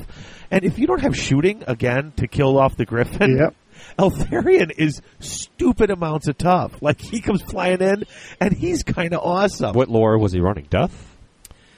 Yeah, I think he was running Death. Yeah, he was running Death. And he had that. And then what else did he have? He didn't have a ton. He had a big block of Spearmen who just managed to kill off my Vargeist really fast. Sure, no armor. There is the right, the and key. Their toughness 4. And I was figuring, I'm like, he'll get a few in, his hits because they are vampiric, so he wasn't hitting as well. The saving grace on this was that he wasn't running a level 4, And so he didn't get a lot of magic off. There and being a level 2, I believe. Right. And then I got I had my level 4, and I basically was just Van Helsing and the other one. So it was like re-rolling to hits or to wounds on almost every turn. But it was just like he couldn't fail a fear check. He couldn't fail a break check. Literally, when I finally got in there, I was fighting him with from the front with my night bus, and then I managed to get him in the flank with my general with all my ghouls, and I'm chopping up sword masters left. Oh, I beat him by a bunch. Oh, he needs snake eyes. And misses the first one. Second roll, reroll, snake eyes. I was like, oh, are you kidding me? Altharion actually breaks and runs because he needs snake eyes, but I can't chase him. Right. I mean, it was just that sort of a game where everything... I couldn't catch a break on that end of on that part of the game. Surprisingly, though, he had two units of archers, one in a building on the my far right, and another one on a hill on the left side of the board. I flew up with two bats and a spirit host, and the spirit host actually didn't make it. I flew up with two bats and a unit of zombies, and the bats were already in combat, so the zombies can only kind of fit in on a couple of guys in there, right? But he only had like 12 archers. Mm-hmm. My bats weren't going to hurt the archers, and the archers couldn't put. I had all these zombies. The zombies weren't doing enough, but they were winning through the combat res. Through attrition, you're killing a couple. Yeah. Well, I would kill one or two, and then I had 3 ranks and a banner and all that stuff. So I broke them, ran them down with like a 10 or an 11, got way forward after I run them down. The zombies did. Then. Managed to move the zombies forward, got off of Van Hels, jumped him forward again, charged him into the other archers on the other side of the board, wiped them out, overran into the tower where the wizard was, and the zombies killed the wizard, too. Jeez. So my unit of 20 zombies took out 2 units of archers and his level 2 wizard. It's a pretty good zombie unit. Yeah. But other than that, it was just this big grind fest in the middle because I could not hurt his guys, and he finally... I mean, this game was decided by 105 points against me. I lost this game by 105 points. Wow. I was anything away from a draw. I was that close to beating the number one player, and it was a fun game. I mean, it was just like constant, just every little bit, every little move. We're watching the table. Hiles versus VC, that's a tough game for the high elf player, I think. Because your troops are so cheap, and they come up so easily with your magic. Yeah, and I was managing to bring stuff back. It was just I couldn't get his his general was 500 points. His BSB was another couple. They're flying around where you can't get them. And I could not catch them and get them. But the super zombie unit, starting all the way on the left side of the board, rushing forward. It was the one time that I was playing a game, and even Ryan was like, damn, because I kept almost everything within 12 inches of my general, so everybody marched forward. Yeah. And then I got off the 12-inch Van Hell's bubble, so everyone went another 8 inches. And he went first, but he only moved up like 4 or 5 inches. But then at the end of turn 1, you were up in his grill. His army was surrounded. I had stuff completely around everything, and he was barely out of his deployment zone. Grant came by. He's like, this is the end of turn 1? I was like, Dave, what are you doing? He's like, playing a little aggressive, aren't you? I'm like, yeah. Push it forward. Oh, it was so much fun just to get the spell off and to get everything right up in his face where it's like, because I've had that happen to me before. And if you're not ready for it, suddenly at the end of turn 1, your opponent's entire army is on the back inches foot from your deployment zone. And the thing is, he was never really on the back foot. It was his turn. He'd get off any charge he wanted, do anything he needed to do.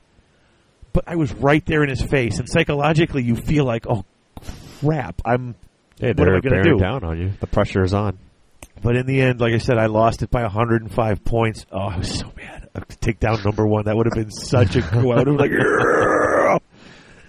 but I didn't. Well played, though. Sounds like a good game. It was so much fun. So I've gone way too long. What about your games? I've played, I'm kind of in Adepticon prep mode. So already, yep. Yeah. So I'm doing a lot of practice games leading up to that. So the list that I've been using is a little unorthodox. Right. It's basically an all shooting and all magic kind of gunline orc and goblin list where there's only one combat block, and it's a unit of 37 or so savages with bows, not biggins, with bows. Savage orcs with bows. Yeah. Okay. And it's funny. I played Jake Murphy. He was like, they can take bows? I didn't know they could either. They can. There's a BSB with the poison banner, Warzag, a Black Orc general. He's the Lord.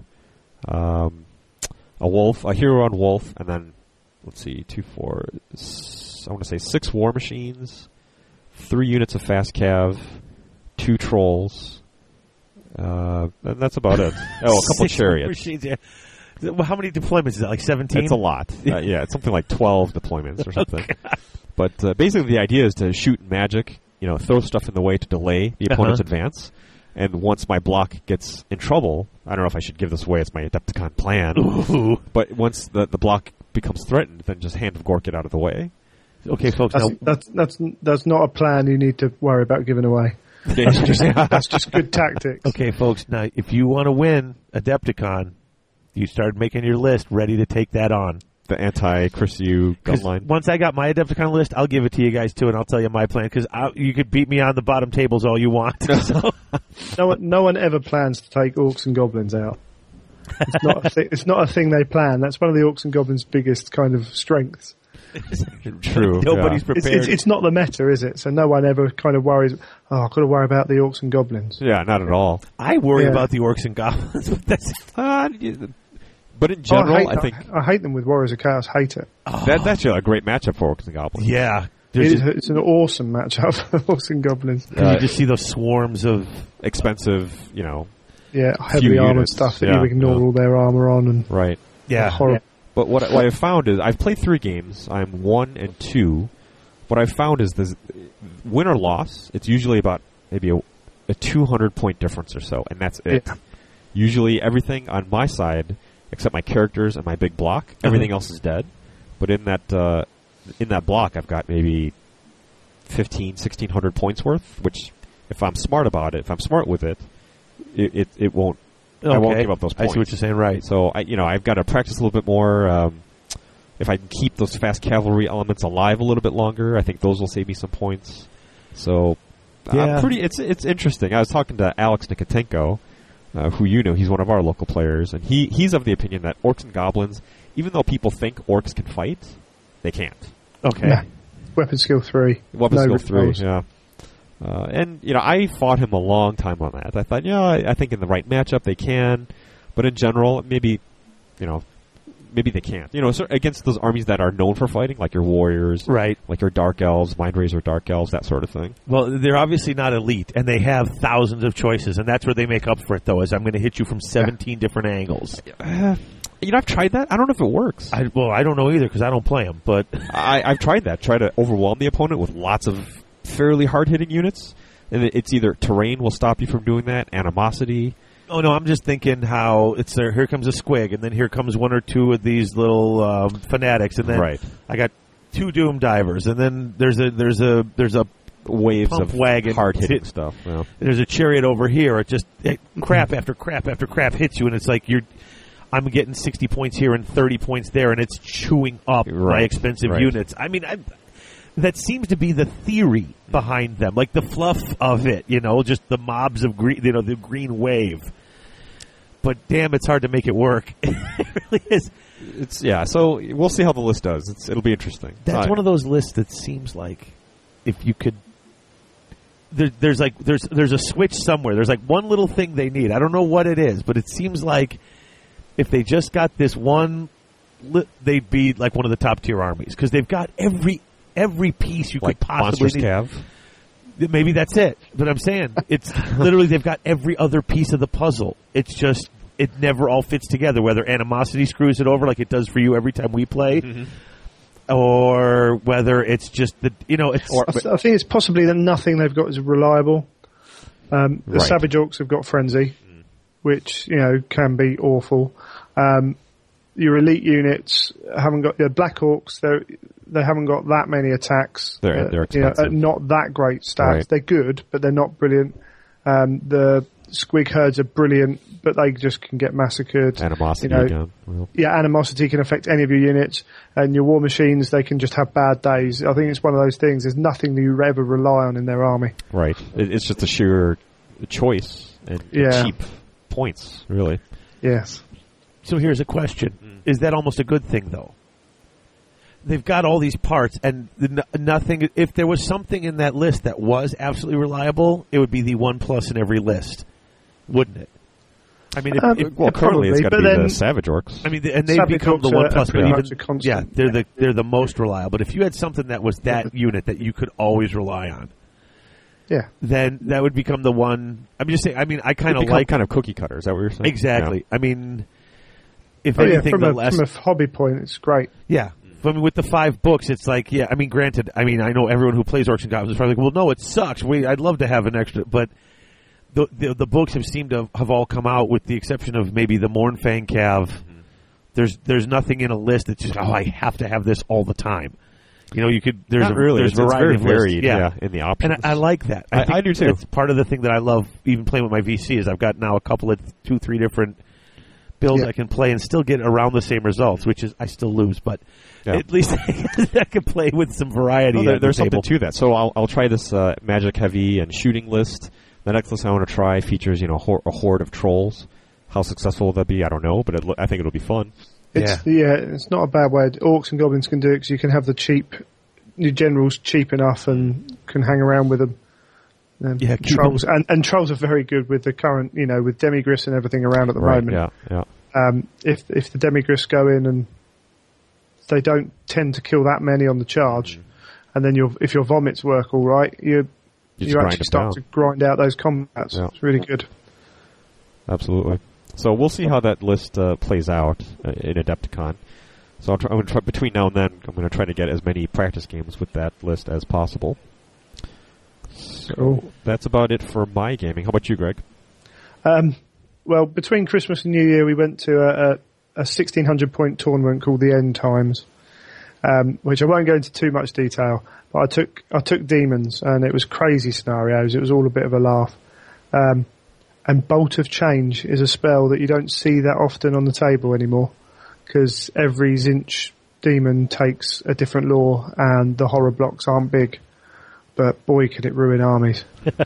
It's brilliant. You start throwing 2d6 strength, d6 plus 4 magic missiles down at 24-inch range. And I removed, I took 10 wounds off a Mournfang unit in one turn. Take them off. Nice. And things like that. That was quite good fun. I had 30 horrors in a block. It's kind of people have forgotten that they're not great actually, but they can do a job, which is quite entertaining. Mm. So we had that, and then we've got the UK Masters are going on in a couple of weekends' time over here, and one of our players at our club is Jack Armstrong, who's former No. 1 in the UK and England ETC Lizard player, and generally just a really good player. But he's taking Warriors of Chaos to the Masters, so hadn't really used them. I gave him a game of my Ogres. He had all frenzied Skull Crushers, Knights, 2 units of infantry, one Warriors, one Marauders, all frenzied. It was quite an interesting fight actually. It was because I haven't got to play with the Skull Crushers yet, and seeing what they do with the whole frenzied army was a tough old match.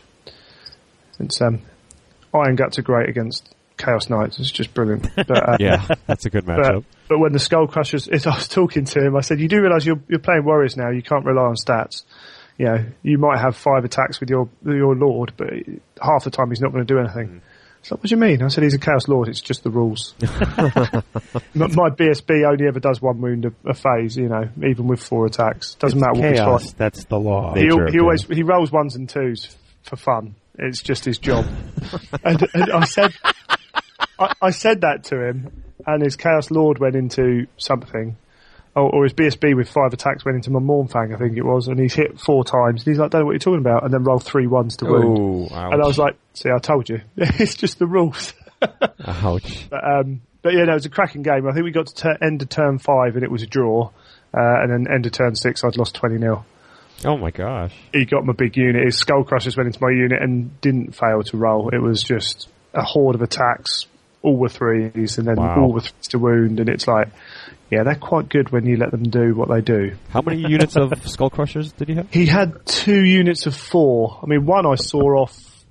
In the end, he had to charge a Saber Tusk, and then I hit him in the flank with 3 Ogre Balls, cast Spell on him and ran him down from combat res. But, and that's why I don't... Yeah, the frenzy thing annoys me sometimes. But we saw the best of... That's the worst of them, and that will happen a lot. Yeah. You've got to be prepared to lose them. But the best of them is they charge an Iron Gut unit head-on and take off half an Iron Gut unit. You know, Iron Gut their stuff. Jeez. Yeah, they just... You know, there's a lot of attacks there. It is. So... It's going to be interesting when I finally get some. I've got some headed my way, actually. I've got the first 3, so... Yeah, people who get tired of being that guy playing that filth, selling their army for cheap. Right. Feel dirty playing those ogres? No, I don't. I think they're good. This was using the Swedish comp. Oh, okay. How have you found that? Well... There's a lot of argument as to whether or not it, like... It needs to be adjusted. Every area that uses it has to adjust it to their own area. There's a lot of points. Looking at the Masters list, I think Dwarfs look like they get off a little bit easy. I think Warriors possibly get off a little bit easy compared to some of the other armies. But people say, oh, you can take what you want. You just have to pay the points for it. Well, when you start paying the points for stuff, you know, you can take one of what you want, maybe 2. And then you've got to look elsewhere. It's very... I don't know. It's very different.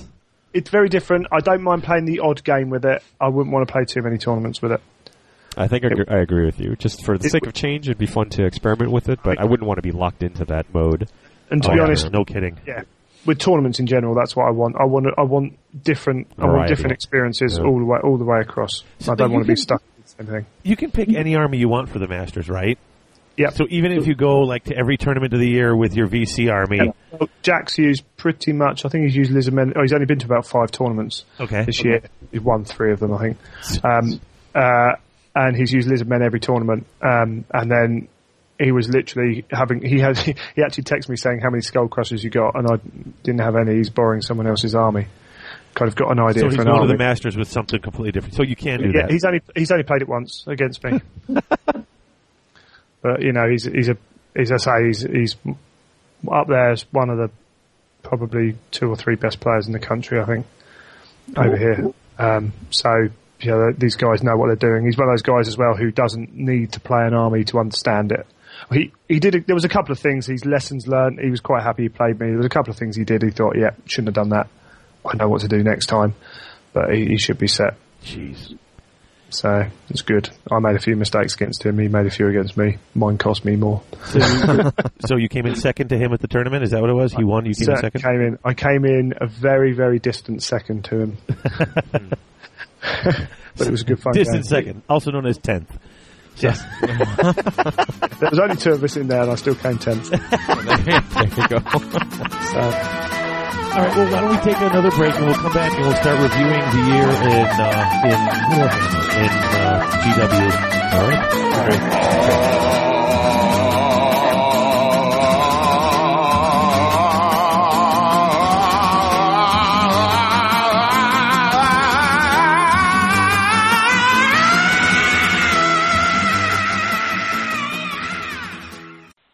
right. Rhinox Riders.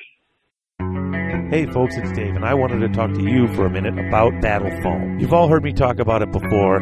The foam is firm, it doesn't separate from the base. They custom cut, design, make any piece of foam you want to fit any model you want. Anytime a new army comes out, within days, you've got Battle Foam cut, designed to fit those models. This isn't a game company making cases on the side. This is a carrying case company making foam and custom carrying cases to protect your army. It's what they do. It's all they do. Check it out at battlefoam.com. Battle Foam, protecting your army.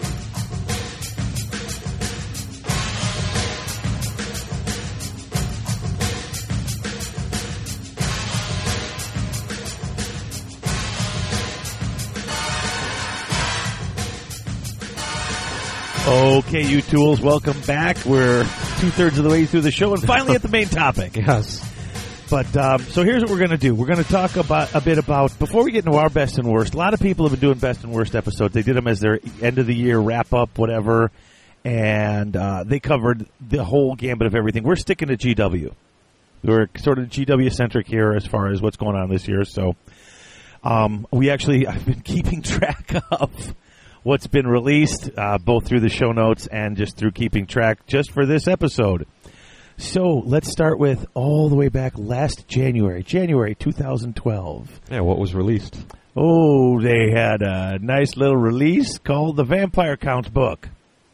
So to start off the year, they came with a Vampire Counts book, which also came with the new Coven Throne and Mortis engine, the Black Knights and Hex Wraiths, the Vargeist, the Crypt Horrors, the new White King model, the new Isabella model, the new Krell model.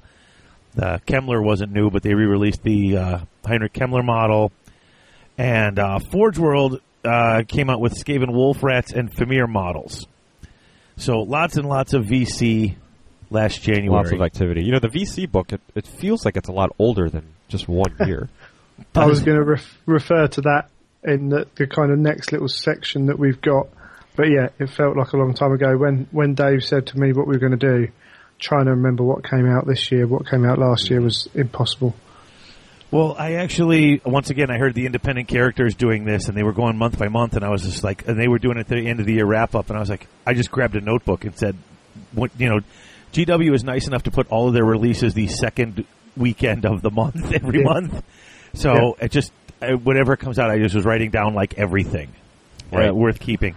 Now, there were other things that came out here. I mean, but there was a lot of fine cast re-releases, things like that I'm not... Yeah. These are the noteworthy ones. Exactly. Though. So the VC book came out. Nice release? And, I mean, it changed.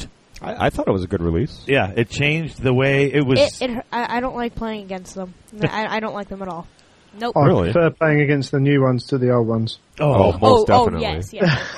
Actually, I enjoy playing them against you, David, your VC, Alex's VC. They're fun to play against. I would imagine they're fun to play with. Oh, I love playing them, and I know a lot of people, because they don't have a shooting phase and because they do tend, depending on how you're playing, to rely on their magic. I mean, I know even if you're playing an aggressive style list, you still need that re-rolling hits and re-rolling wounds with your crap core. Sure. And it's one of those things where they can come in and totally dominate and kick some butt, but they're not. It's not like a guaranteed. You got to still know how to play with them because at least a quarter of your army is crap, and then another quarter of your army at least is going to be in your characters. Super expensive guys. Which if those guys die, everything falls apart. Right. So there's a real balancing act. It's an army of extremes, and that came out, and I think they took, which was, I think we can all agree the 7th Ed VC book was just broken. Yeah. It just didn't quite work. Yeah, you had the best charging spell from the last edition. Probably fear was just insane. That was now in 8th edition, which was it just made it so much better. And it was all leaning one way. And although in the UK vampires tend to go one of two ways, it doesn't mean the other options aren't any good.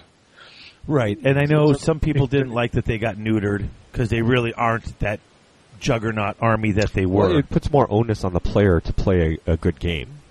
Whereas before, the list kind of played itself. You couldn't pick a bad... In 7th edition, you could not pick a bad Vampire Counts list. Zombies and one level 1, 2 wound, no special anything vampire. No, shut up, Harrison. I'm not going to have you on the show if you're going to be a fool.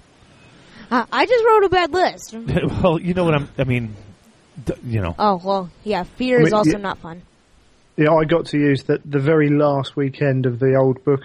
I used it in a tournament for the first time, and playing against people who weren't, first opponent wasn't a tournament player, and it just blew him away.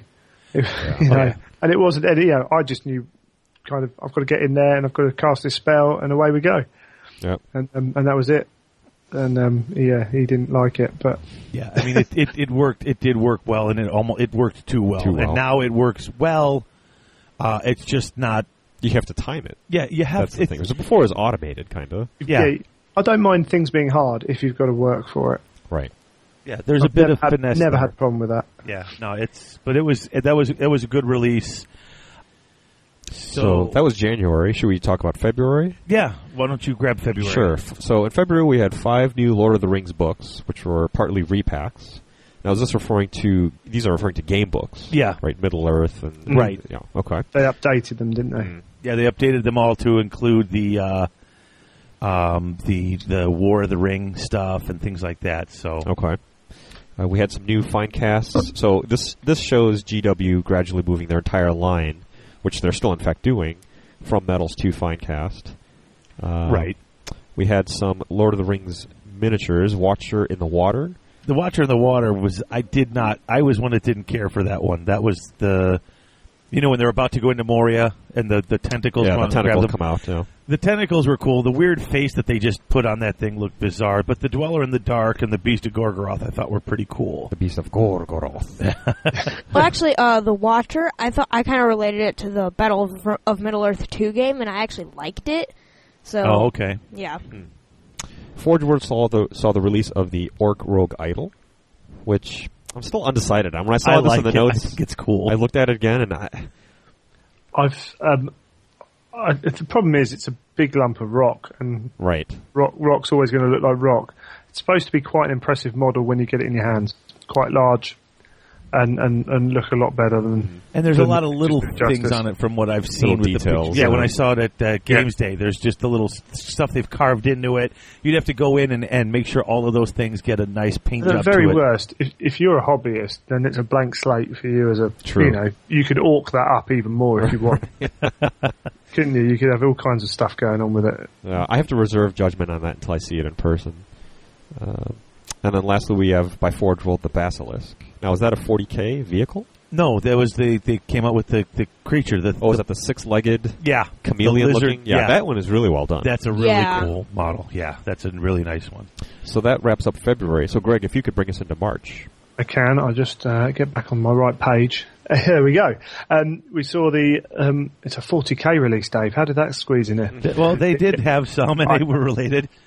The Space Wolf Fenrisian Wolf models came out, which I don't think get used anywhere near as much in 40K as they do in Warhammer. Mm-hmm. Well, and part of that is how long was the book out before they put these models out? Almost 2 years. It was quite a while, and they're not you know, you might see the odd one on the table for Space Wolves, but it's not a mainstay kind of thing. But for conversions, for the walls are so dynamic. I've got a few sitting on my shelf.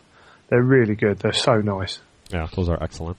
So we saw those. And we saw the Hell Cannon go into fine cast and get a base. Nice. For the first time. The 100 by 150 base. Yes. Quite a large base. Which is weird because it's not a War Machine, because I thought it was weird at first that they put it on a base because War Machines don't have bases. Right.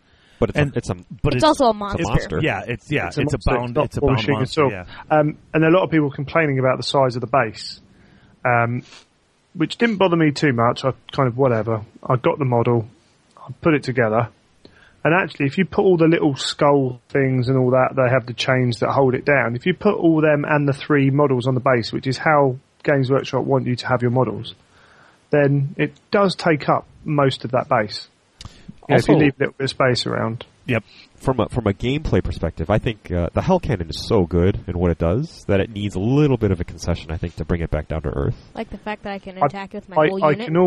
I would almost bet that Games Workshop didn't even consider game aspects. Yeah, I know they didn't. But in my mind... the next base below that, I think, would be extremely cluttered if you had all that on there. Well, because the next size, isn't it the 100 by 75? Yeah. You'd be hard-pressed to get it all on there. Yeah, is that the Chariot base that's 100 by 75? Yeah, and it would be jammed all in there. It would be too small. So, that'd be interesting. And then Forgeworld had the Skinwolves and the awesome little arcane frogs. I like those arcane frogs. Yeah, it's a shame we haven't seen the arcane frogs. Oh, they're so funny. I love the Skinwolves, actually. I bought some when I was at Gen Con. Ah, yeah, those are nice, too. Yeah, they're gorgeous models. They're really nice. Yeah. Really nice. So that's the first 3 months of the year down. Mm-hmm. And a lot of cool stuff coming out. I mean, it's like I said, I think the biggest shock is going through is seeing how much actually came out. And like I said, this doesn't cover all the 40K stuff that's been coming out. I did mention a few times when nothing came out for fantasy, you know, what other stuff came out. But they've been cranking stuff out left and right. So then we get up to April. Okay, so April, we got our Empire book. Woo! Nice. So we got Demigryphs, Karl Franz, Griffins, the Celestial Harmonicon, and the Luminarch of Heish, or however you pronounce it. Heish. I think Heish is right. Is it Heish? I've been saying Hish. We say Hish over here. We say Hish here in America. Either way or either way. We're Americans. We say Hish, man. American. Who knows? It's a magical wind. Right. Say how you want. Luminarch of I don't care how you pronounce it. Okay. The Witch Hunter. What's this? Witch Hunter. Firehammer? Come What's on. Oh. That was just for Dave, that one. Right. Carry on, I have an excuse. I'm 12. Okay. Okay. The Space Marine transfer sheets. New line of Citadel paints and the new How to Paint Citadel miniatures book. I see one. You did miss the awesome Witch Hunter out there. Oh no, I put the Witch Hunter. It's on there. No, yeah, I think I don't know. I wasn't too sure if Harrison said it, so I think he said it because I shouted it because I love that model. But the Citadel Paints was the one that me and my friends we were talking, and we couldn't work out whether that was this year or last year. Yeah. It's crazy when you think about it. But we honestly couldn't tell. I thought they'd been out longer than that. They doubled their range. I mean, they went from having 75 paints total to over 75 paints in just the main colors. And improved them. You know, a lot of people were complaining because they didn't match up exactly. And I know they said they would match up exactly. And everybody tried them and said they don't match up exactly. No, I like these paints. They said they were matches. They didn't say they were exact. They did also say that are new paints. That's why part of the reason why the names have changed. Do you feel that the quality is the quality of paint better in your opinion, Greg? Yes. Really? So I almost think they're not as good. I think there's a lot of paints in the old range. Timbits was always a bit of a problem. That were all a bit too thick, or there were some where the pigment would separate far too quickly. There might be the odd paint now that is worse than the other paint, so I'm not going to disagree with that necessarily. But I think there's some marked differences. You look at the whites, the covering of the yellows, the covering of the whites, and then the consistency of some of the metallics, I think, is a lot better. The bases are nice and thick. You can really get a good, strong base coat with them, too. Yeah. The pigment, and it sticks. You know, the old paints, there was a couple of them. It's like the yellows. You'd paint it over something, and you'd be like, oh, I've glazed it. Oh, yeah. Right. I'm not painting it. That's why I never used any yellow until these new paints came out, because I tried it once and gave up. But the new paints... There you go. Once you don't succeed, quit. Yeah, if something's hard to do, it's not worth doing. Right. That's Homer for you. A series of bad morals later. Right. But this I learned all my morals off The Simpsons. It's fine. This one also had the liquid green stuff as part of the release, which I think is really useful. Yeah. I like the liquid green stuff, and I don't care. I mean, you can listen to all the people's... There's no way they made that to cover up the fine cast problems. The way to make that and make it stay... there's chemistry involved there. They didn't just say, hey, we got to turn green stuff into a nice liquid paste to cover up that we released this too quickly. I think it was in the works, and I think it's a good... I like it. It's a good product. I use it quite often. Yeah. And then Forge World released the Monstrous Arcanum, the Warp Fire Dragon, and the Kadai Fireborn. I like Monstrous Arcanum. Why did you release the Kadai? Everybody uses it. What? You're talking about the Destroyer. No, you have to destroy the Fireborn. Oh, yeah. Is that the unit? Yeah, that's the Monstrous Infantry. Oh. Monstrous Infantry. I like them. When I saw that first picture, God, I hated them. It looked so bad. And then I saw them actually up in person at Game Day, and I was like, "Oh, they're awesome! They look pretty cool." I didn't like they always looked like their heads were coming out of like the top of their chest, like they didn't have a neck and their shoulders were up too high. Just in the pictures I saw, it just didn't look like it worked. And then when I actually saw the model in person, I was like, "Oh, these things are gorgeous." Part of the problem is Forge World tend not to paint all of their stuff that they put pictures out for, and sometimes it's hard to tell, isn't it, when it's just resin. Yeah. The latest White Dwarf in their Forge World bit, they've got the Mongol, which we'll talk about later, painted up. And so that just shows a bit more of the definition within the model as well. While we're on... Good for the eye. while we're on Kadai, has there been any additional progress on the destroyer itself? It won't be till it's released, I wouldn't have thought. No, yeah, I don't expect to see anything. It's going to take a while, I think. Yeah, I think we that was the very early stages, I would have thought. Now, you know, that Monsters Arcanum came out, and I personally, I have it, and I like it. I know it's a Storm of Magic expansion. You know, it's basically a list of monsters for Storm of Magic, but and maybe you don't play Storm of Magic that much. Just use them in your normal games. Oh, the models are so cool. Well, I mean, in the actual book, it's not listed as something you could take. It doesn't list them as a rare choice or a choice like that. I had this conversation with my good friend Dan at the club. We've watched 40k players. I watched a guy want to take an all drop assault army in pods, drop pods. And his opponent was like, well, you have to have two of those characters can start on the board, so one has to. And I looked at him, and it's like, you're playing a club game. He goes, yep, but that's the rules. And I'm like, but you're playing a club game. Just use it. You can pick up whatever rules you want. Just, you know, let him do it. And the more I listen to independent characters, the more I read Jervis and all that, the more I play at the club. If I'm not going to play a proper game, then our campaign starting up, I'm going to be allowed to use a hunter as a general for the first scenario because it fits. Mm-hmm. So it's not in the rules, so who cares? Yeah, as long as you agree to it ahead of time and say, "Listen, this is what I want to do." I mean, that's what Chris and I have been doing is all sorts of campaigns. Nothing we've played recently has been balanced, right? No, I just encourage people to kind of embrace it. If someone turns around and goes, "I want to bring this from the Monstrous Arcanum," go, "Cool, okay, I'll bring something as well." Yeah, because I think there's a lot of neat stuff in there. And a lot of chances to make something do a conversion. I'm still trying to work on that vampire counts, that insane wooden undead construct. The Colossus thing. The necromantic Colossus thing, yeah. But, you know, back to the paints, though. That How to Paint Citadel Miniatures book came out. I love that book. That book is so good. Harrison uses it a ton. And if you're already a skilled painter, this is not something you necessarily need. I am not a skilled painter. I've got something to build your basic skills. Yeah. I've got it sat right next to me. I've looked through a couple of the DVD things. To be honest, I've bought it and I almost exclusively use it for the paint guide at the back. Where it tells you like the 5 stages of painting things. But that's it's really useful. Great. Yeah, I used it for my yellow. I did a half in Blood Bowl team and just did the yellows, how they do it here. And it comes out brilliantly. So simple. Yeah. And I think they've got something set up here. They've got they've released all these new paints, and they've got it really set up, even for the novice painter. If you want to go and learn advanced techniques and you get into the hobby, that's cool. But if you want it to look good, we got a base, we got a layer, we got a highlight. You got stuff to put on the base of the model. You know they lumpy, broke it down to a science. Yeah, or you could just pick it apart, and it's not. I mean, I think if you look at the How to Paint Citadel book, you look and there's a lot of just stark highlights where they're coming in and edging, and there's no blending, there's none of that. But damn, they get the models done pretty quick, and they get them on the table, and they look better than your basic. I think it's better than just base tournament standard, you know, because they're including highlighting and shading and all these things in there. I think I don't know how easy it is to put the really advanced stuff in a book either. No, there was some stuff. But the medium of it is for A, the medium of it of a book is ideal for basics. B, that's their target audience.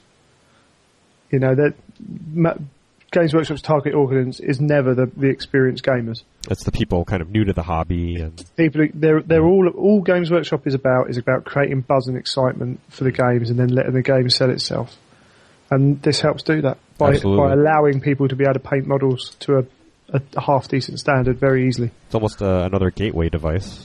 Yeah. Absolutely. It's a way to bring them in because, I mean, painting seems really daunting, you know, when you go and you know, especially, I know the first time I started painting any miniatures, like I'd only painted model cars, and it's like, you know, that you would use a roller for that, you know? Your testers, paints. Exactly. In the glass bottle. Yeah, and then you start painting this, and I had no idea about technique. My first models I was painting that were miniatures were from White Wolf, who did the vampire. They put out Eon, which then they had to change the name to Trinity.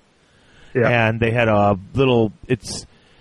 It's one of these half role playing games. I think it had basically a Necromunda feel to it, where you could play it on the board with your pieces, but the pieces would level up just like in a role playing game.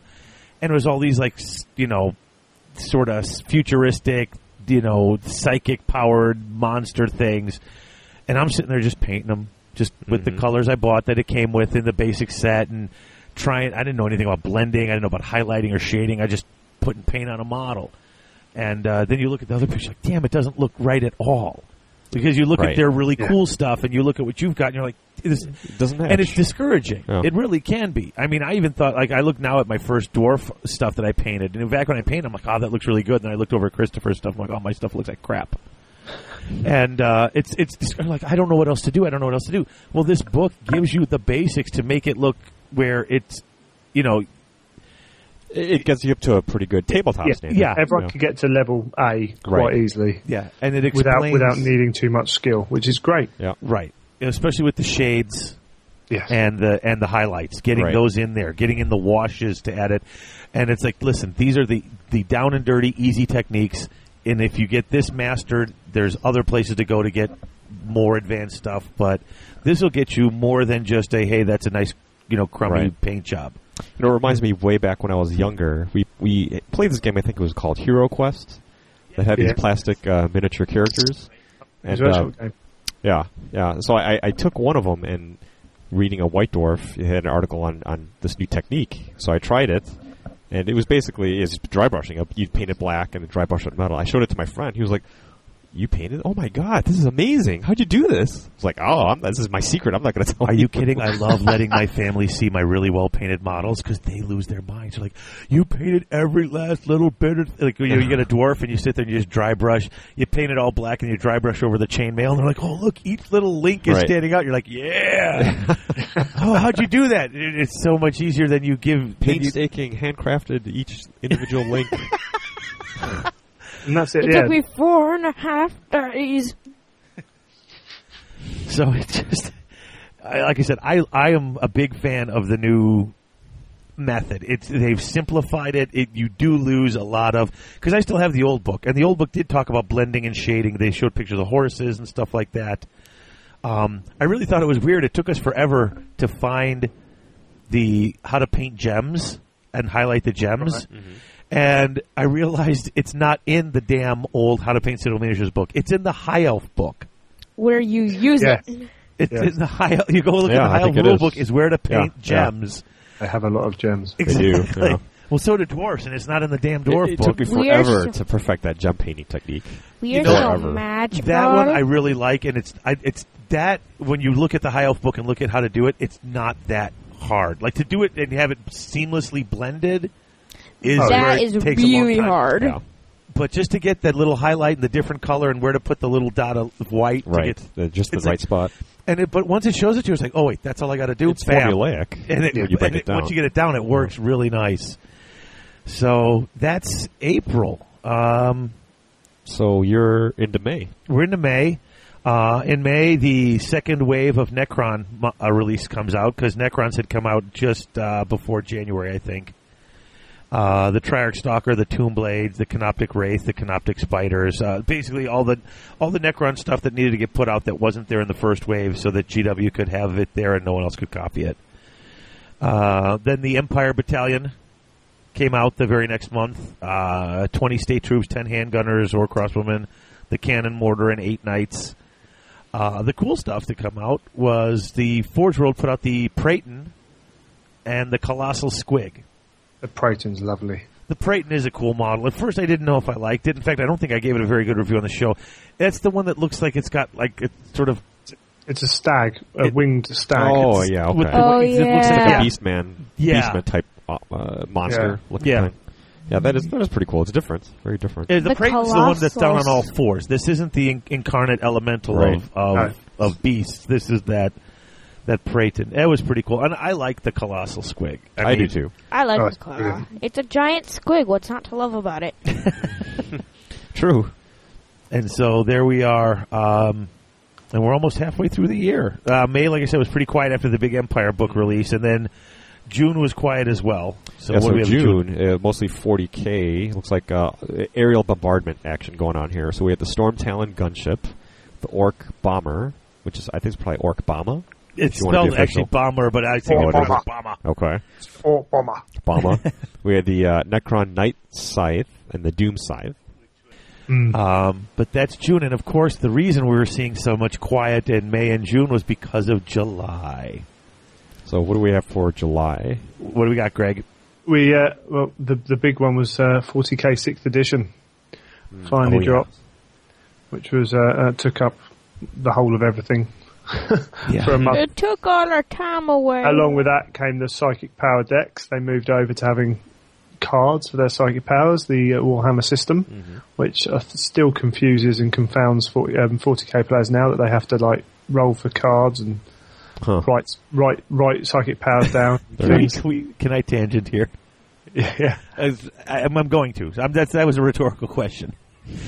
I love listening to 40K podcasts, and now they've got to roll that one die to see what sort of special power their general gets, and then they've got to roll for their roll for spells. Oh my God! This slows down getting the game started so much. I think there is so much note taking with something, or there's so much bookkeeping. I was like, it's half of the bookkeeping of Warhammer stuff. It's what Warhammer players have been doing for years. That's what was cracking me up. Is they're like, oh my God, I'm trying to get my game started. I got to roll a d6 to see which power my general gets, and then I got to roll to see which spell I get. You know, if I only get two or three, I'm like, oh my God, you're rolling for how. I think the difference is they may be reacting to the fact that in 40K, it's a lot about, from what I hear, it's a lot about what you bring to the table. So if you're randomly determining some things, that is out of your control. Yeah, they don't like the random. Yeah, it's a culture change. I mean, 40K introduced 40K to 6th edition did to 5th edition what 8th edition did to 7th in Warhammer, and took away those controller elements of it and brought in a bit more, a touch more randomness, but you know it's still going to be controlled. There's a few interesting things in there. Now I know I heard a couple of people saying, "Oh my God!" You know, even before it came out, you know, they did this to fantasy. And a lot of people were saying they thought even that the 8th edition book was sort of like a trial to see if it was going to work or not, for whether or not they could do it for 6th edition 40K. I mean, some people have said that. I don't know how true it is. You know, the random charge lengths, the being able to pre-measure. All the things that we've been doing. As soon as one edition's out, they're working on the next one. That was from all that you've heard about Alessio and stuff. 8th edition Warhammer is more where he wanted to be than 7th was. Right. But he was told, you know, 7th was just a change. 8th was then the major change. I think 6th has just gone through the same cycle. And I'm kind of interested to see if anything from 6th filters into 9th in a couple of years, because I know they have challenges, and they have some special rules for challenges where if you have more than one character, he can jump in and take the challenge. The challenging system is very similar to Warhammer. Right. The one thing is that if every 5 models watching the challenge that aren't actually involved in the fight, you get a reroll. Oh, interesting. On either to hit or to wound or armor save, something like that. So that's quite a nice little thing. That should apply for all armies except those that are immune to psych. Yes, probably. Right. Yeah. Tyranids are cheering on there. Right. Whatever, it doesn't quite happen. But it's quite a nice little touch. But I know there's their challenge systems are potentially a lot more brutal as well. So. Yeah, but there's a few things that I'm finding in that rulebook. I wonder if this might wind up finding its way into fantasy rules. But so they did put out some fine cast stuff and a couple of new models too that month. You want to finish off the list there, Greg?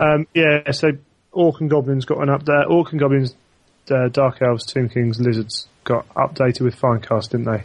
Mm. And then we had a plastic Goblin Shaman and a plastic Savage Orc Big Boss. Both of which I thought were really nice. Oh yeah, I liked both of them. More of the cracking plastic character models. They've all been really good. Yeah, they really have. And that Savage Orc Big Boss, they needed one, especially because so many people taking Savage Orcs became so popular. They needed, you know, Savage Orcs are popular, but no one ever takes the Savage Orc Big Boss. It's just really? No. You take the either cheap one or the Black Orc. Right. He's kind of a fluff choice if you see him. Yeah. Huh. You know. Oh, you learn something new every day. Too bad, though, because the model is quite cool. It is a nice model.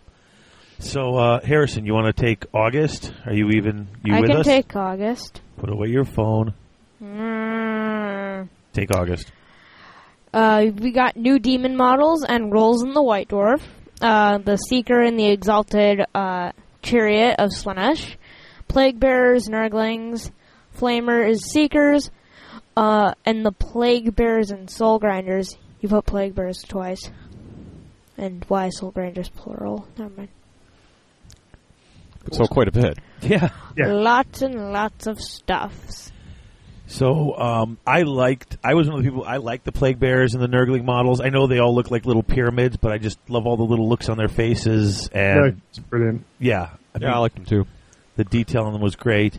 Now, did the Flamers, the models, those didn't change, I don't think. No, Flamers went to Finecast. The Screamers got models. Screamers, New sculpts for the Screamers. I thought the Flamers were actually new.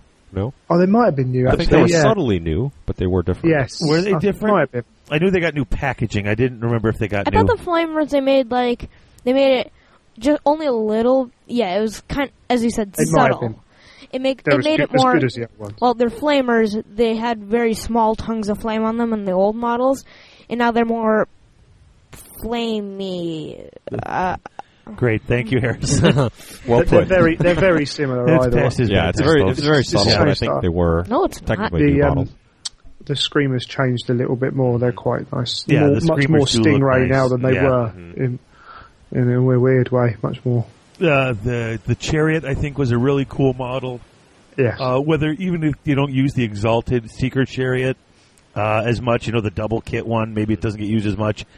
It's a damn fine looking model. Yeah, it's a lovely piece of kit. There's a lot of stuff on there as well. Yeah. And then the Soul Grinder got introduced to Fantasy. The controversial Soul Grinder. I really like it. In a world with dwarfs and chaos dwarfs and steam tanks, it was just a metal step too far for some. Yeah. Juggernauts and mechanical horses. And everything else. And land ships. Right. They had all that stuff already. And as Harrison pointed out, if the gods are outside of time, then if they had that thing at any point in time, they have it at every point in time. If you're going with that sort of, they are eternal. That's why I love it. And they've got magic. They can animate almost anything. Right. Yeah, so that's basically, But some people loved it. Some people hated it. But you don't have to buy it. If you want a Soul Grinder, you could just have a demon model. You can go to hundreds of models. You can make your own. It's people being lazy again. The thing is, it's not like the Soul Grinder became the one plus item in a demons list. I don't see it at all. Yeah, I have not seen one exactly. Either. We'll talk a little bit being able later to about ways of making that better anyway. Yep. Having the Soul Grinder options for the Soul Grinder. So yeah, I think the options were pretty cool too. The new rules for it, but I haven't seen down here. But you've got the new Chaos 40K Chaos book has got models in there which will easily make a demon Soul Grinder. Oh sure. Oh yeah. Oh yeah. True. There's options coming out of the wazoo for that. So sure. Build a bridge. Get over it. So that's August. We get some White Dwarf rules after 6th Ed comes out, which, was great. A couple of new models, and they adjusted some rules. I was really pleased with it. Then we rolled to September, and White Dwarf goes digital and gets a new format. Yes. And I've been quite pleased. I like the new format of the magazine. I like this. I like the size. I like the ease of the carry. I like the thick quality paper. At the beginning of the show today, I got my subscription through, so I am now a digital subscriber. And you know what I realized after that is I'm kind of sad. I'm not going to get all the free posters anymore. Yeah. I'm sure you can get them off someone, though, who won't, because most people won't want the free posters. You'll be able to pick those up. The brilliant thing about digital is this month has a load of pictures from Golden Demons around the world. Oh, cool. And it's got about 8 pages of pictures, but then each picture on the iPad has 3 to 6 pictures behind it. Oh wow! You flick through, which you don't get with the magazine. Right. That's the beautiful thing about the digital is it offers so much more visually to look through. You can have your 360 views and you can expand zoom in and it's cheaper. Yeah. Well, the thing that I thought was cool was I literally just downloaded it today, and you get past the main pages and it gets you to your little articles and your things. You click on them, which ones you want to go to. Yeah. And, I click on the Dark Angels, the Storm Talon, or whatever their plane is called. And I'm reading about it on the top, and there's a 360 just spinning on the bottom. Yep. Like, it just loads up the 360 on the bottom when you're talking about it, giving you the showroom look. It's a brilliant way to view. I mean, these kind of magazines, they've done it on various things for a while, but it's just a perfect way to view that kind of magazine, in my opinion. I agree. It's all visual. Yeah. And then for models, the 40K Dark Vengeance, the 40K box set comes out. Space Marines and Chaos Space Marines. Now you get the special edition comes out, which you pay an extra $12 for a really cool Dark Angels Chaplain. I think it was a Chaplain. It was, yeah. And then the regular edition set was supposed to come out like the week after the special edition set. And I don't know what happened, but the regular edition set got delayed by like 2 or 3 weeks. I just have a feeling like not enough people were buying the special edition, so they just held it back and said, sell through these first or something like that. I can't remember. Spend your money. Yeah, because I remember it was supposed to come out, and people were like, oh, I ordered this, and it's not here, and I don't want to buy the other one. I'm waiting on this one, and there was like a delay for a couple of weeks. GW was like, oh, sorry, it's just been a delay. Like, no explanation. Yeah. And then from Forge World, you got the Incarnate Elemental of Fire and the Magma Dragon. Yes. They're both pretty cool. Yeah, the Elemental of Fire I think was pretty cool. And I liked the Magma Dragon a lot. Oh, yes. Is it the short, stocky one? Yeah. Looks like almost like a turtle. A little bit, yeah. I liked it. It didn't look exactly like the picture in the book. I wanted to be a little... In the book, it looked really stocky, like really. In fact, in the picture in the book, almost reminded me of the dragon from How to Train Your Dragon, the movie, the black dragon flies around on. Yeah, and that's what it reminded me of. And I was expecting it to look like that. When it didn't, I was a little pissed. I didn't want it to have the long, thin, because it was described so vividly in Tamarcon. I mean, not in Tamarcon, in the Monsters Arcanum. Yeah, because in Tamarcon they faced that magma dragon. Mm. It's quite. I mean. I'm looking at the pictures now, and it's the width of it is quite a wide model as well. Yes. It's a really nice model. Yeah, I mean, the Warhammer Forge stuff that has come out has all been pretty ace. It's been top-notch stuff. And what doesn't strike fear into the hearts of your enemies than a giant fire-breathing turtle? Gamera! True Gamera, yeah. So then we go to October, and I guess as Harrison pointed out, the Space Marine, the Chaos Space Marines book either came out in September or October. That's what he was asking about. So it was probably October. I think it was October. Yeah, people were talking about it on Halloween. It was the stuff was there to view at Games Day, which was last Saturday of September usually. So that makes sense. So for October, along with the Chaos Space Marine models, we had the Space Marines Codex on iPad. Yeah, the digital codices came out. And I don't really know too much, not being into 40K. Kodai. Too much. Some pretty models and and things. It's usual 40K fare. Lots of thin metal artwork. Yeah, and demon seagulls, dragons in 40K. So then, for Forge World Horus Heresy, we had Betrayal. That's the book that's up. The one you were looking at. Oh, the one I was looking at. Very nice. Yeah. Very nice. I got a copy of that for Christmas. Oh, it's my Christmas/birthday present from my mom. Along with that was Angron. Oh, that's right, the Angron model. Yeah. Model for Angron. Coolest phenomenal model ever. You know, that book is really intriguing because just thumbing through it makes me want to play 40K. Oh my God, I can't. That's really inspiring. Yeah. And that's all 30K. That's a total. You're building a total. 30K. You're building total Forge World stuff. It's based off the 40K rule set, but it's slightly different. Yeah. Yeah. I could never afford to play it, but I just want the books and maybe the. It looks like a good read, though, for sure. Oh, it is a very good read. Well, actually, I've only read half of it because then novels came out that I wanted to read, but I'm just reading through the background for Sons of Horus and. That is cool. Angron's one. It's absolutely brilliant. And there's information in there that's fairly new kind of thing as well. Some stuff might have been hinted at, but it's that all feeds in. Although I've read all the Horus Heresy stuff they've done, there's more information in there as well. It's really good. Yeah, they go into some really cool details about the history of the planet that they come from and where the Primarchs were found and how that sort of affected sort of the way their Legion ran. So there's a lot of cool background stuff in there that made that book just absolutely amazing. Mm. If I never play a game of 30K, I still won't consider my that. I probably never will, but I'll buy every one. Exactly, because if you enjoy the fluff, it's so worth it. Yeah. And then November, Greg. November saw the other added booklet in for White Dwarf, which was the Warriors of Chaos, Blood Crushers, Hell Steeds. So some cool new rules, and some monstrous cav. All good. Everyone loves monstrous cav. Yep. Also saw obviously models for them and Skylar, Valkyrie the Bloody, which is just an amazing model. Yeah, that is a great one. Yeah. And a VC and Empire got onto the iBooks. Yep. And then finally Forge World released the Mongol, which I love that model. That is a cool one too. I like that one a lot. That's just really neat.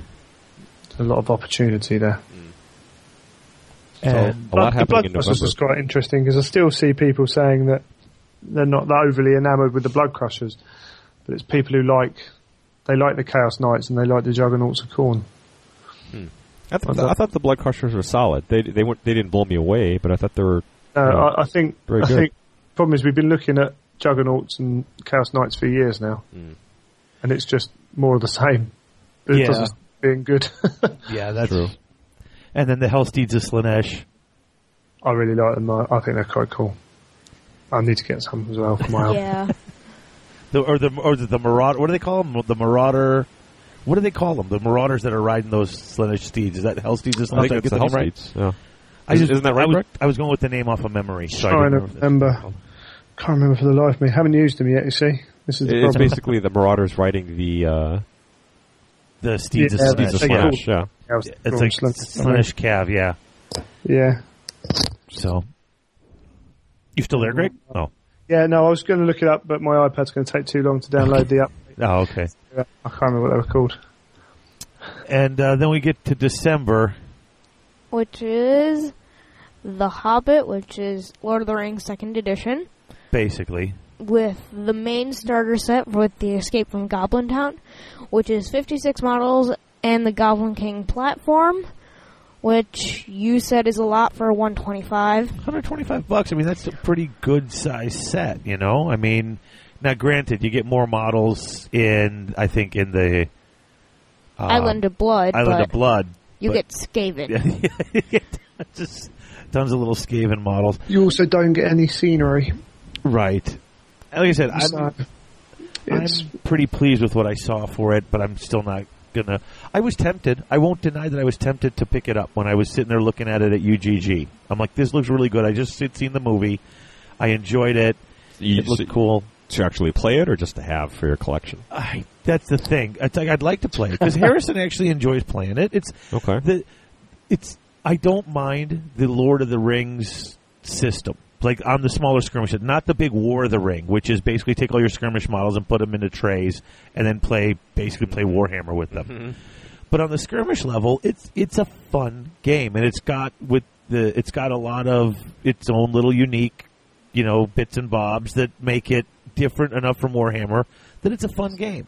And plus, you're playing the cool stuff from Lord of the Rings. You know, you're playing cool characters you remember. Oh, you don't have to defend your choice. Yeah. I'm just surprised that you had considered purchasing. I was tempted. At first, I was like, blah, blah, blah. But then I really looked at it and said, oh, you know, this...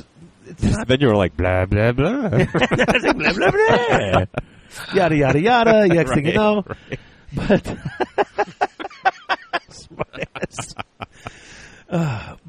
So that's the year. That's a lot of stuff, dude. That took us like 35 minutes to go through all that stuff. GW did have quite a year. They had a lot of stuff that they put out there. Yeah. So let's take a break, and then we'll come back and do our bottom three, and then we'll do our top three. We'll end on a positive note. Everyone else just doing their best of the year. You know, I've got a few things I didn't care for, so we'll cover those when we're back.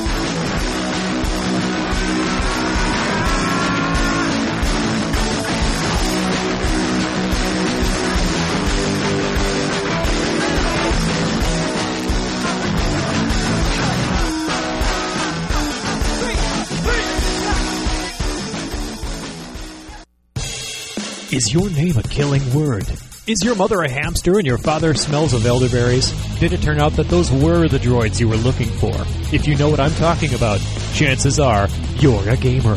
What better place to get your game on than The Game Preserve? The Game Preserve specializes in analog games of all types, like board games, family games, chess sets and jigsaw puzzles, and especially hobby games. They carry the complete GW line as well as Magic the Gathering, D&D, and HeroClix. They have gaming space for tournaments, game nights, and demo games just about any night of the week. So stop shopping at the Jerk Store and be one of the gaming elite. And visit the Game Preserve with 4 Indiana locations to choose from. 2 in Indianapolis, 1 in Bloomington, and 1 in the gaming capital of the universe, Lafayette, Indiana. Visit them at GamePreserveStores.com or call 765-448-4200. Game Preserve. If you're not shopping here, the only winning move is not to play.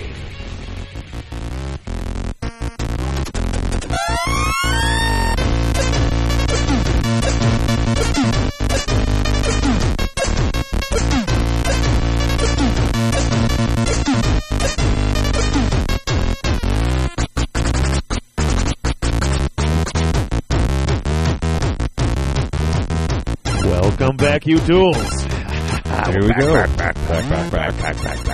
Hey!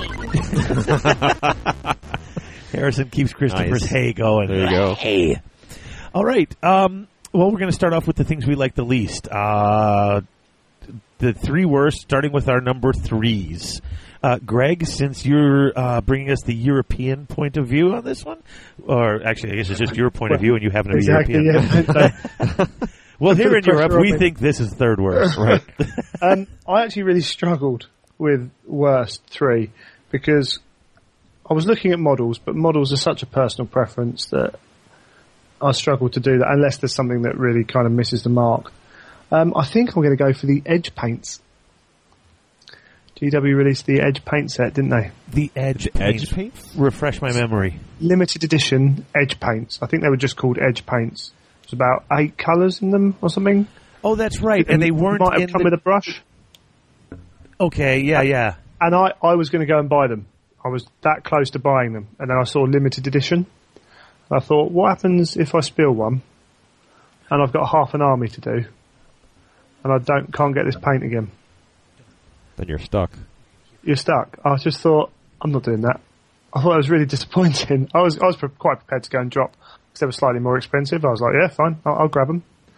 And then I saw limited edition and thought, no, I'm not going to do it. Did we get those here in the States? I don't remember. I remember seeing something about it. It was just kind of announced, put out there, and then it wasn't really... I think they had a little bit in White Dwarf about it, but that was about all they did. Because someone maybe even mentioned how it's... I don't know. They're not in the giant paint, the $450 all paint set. They're not even in there, which is like, well, what the hell? All paints, except for these 8. But, so it's, I didn't even know about those. I don't remember them.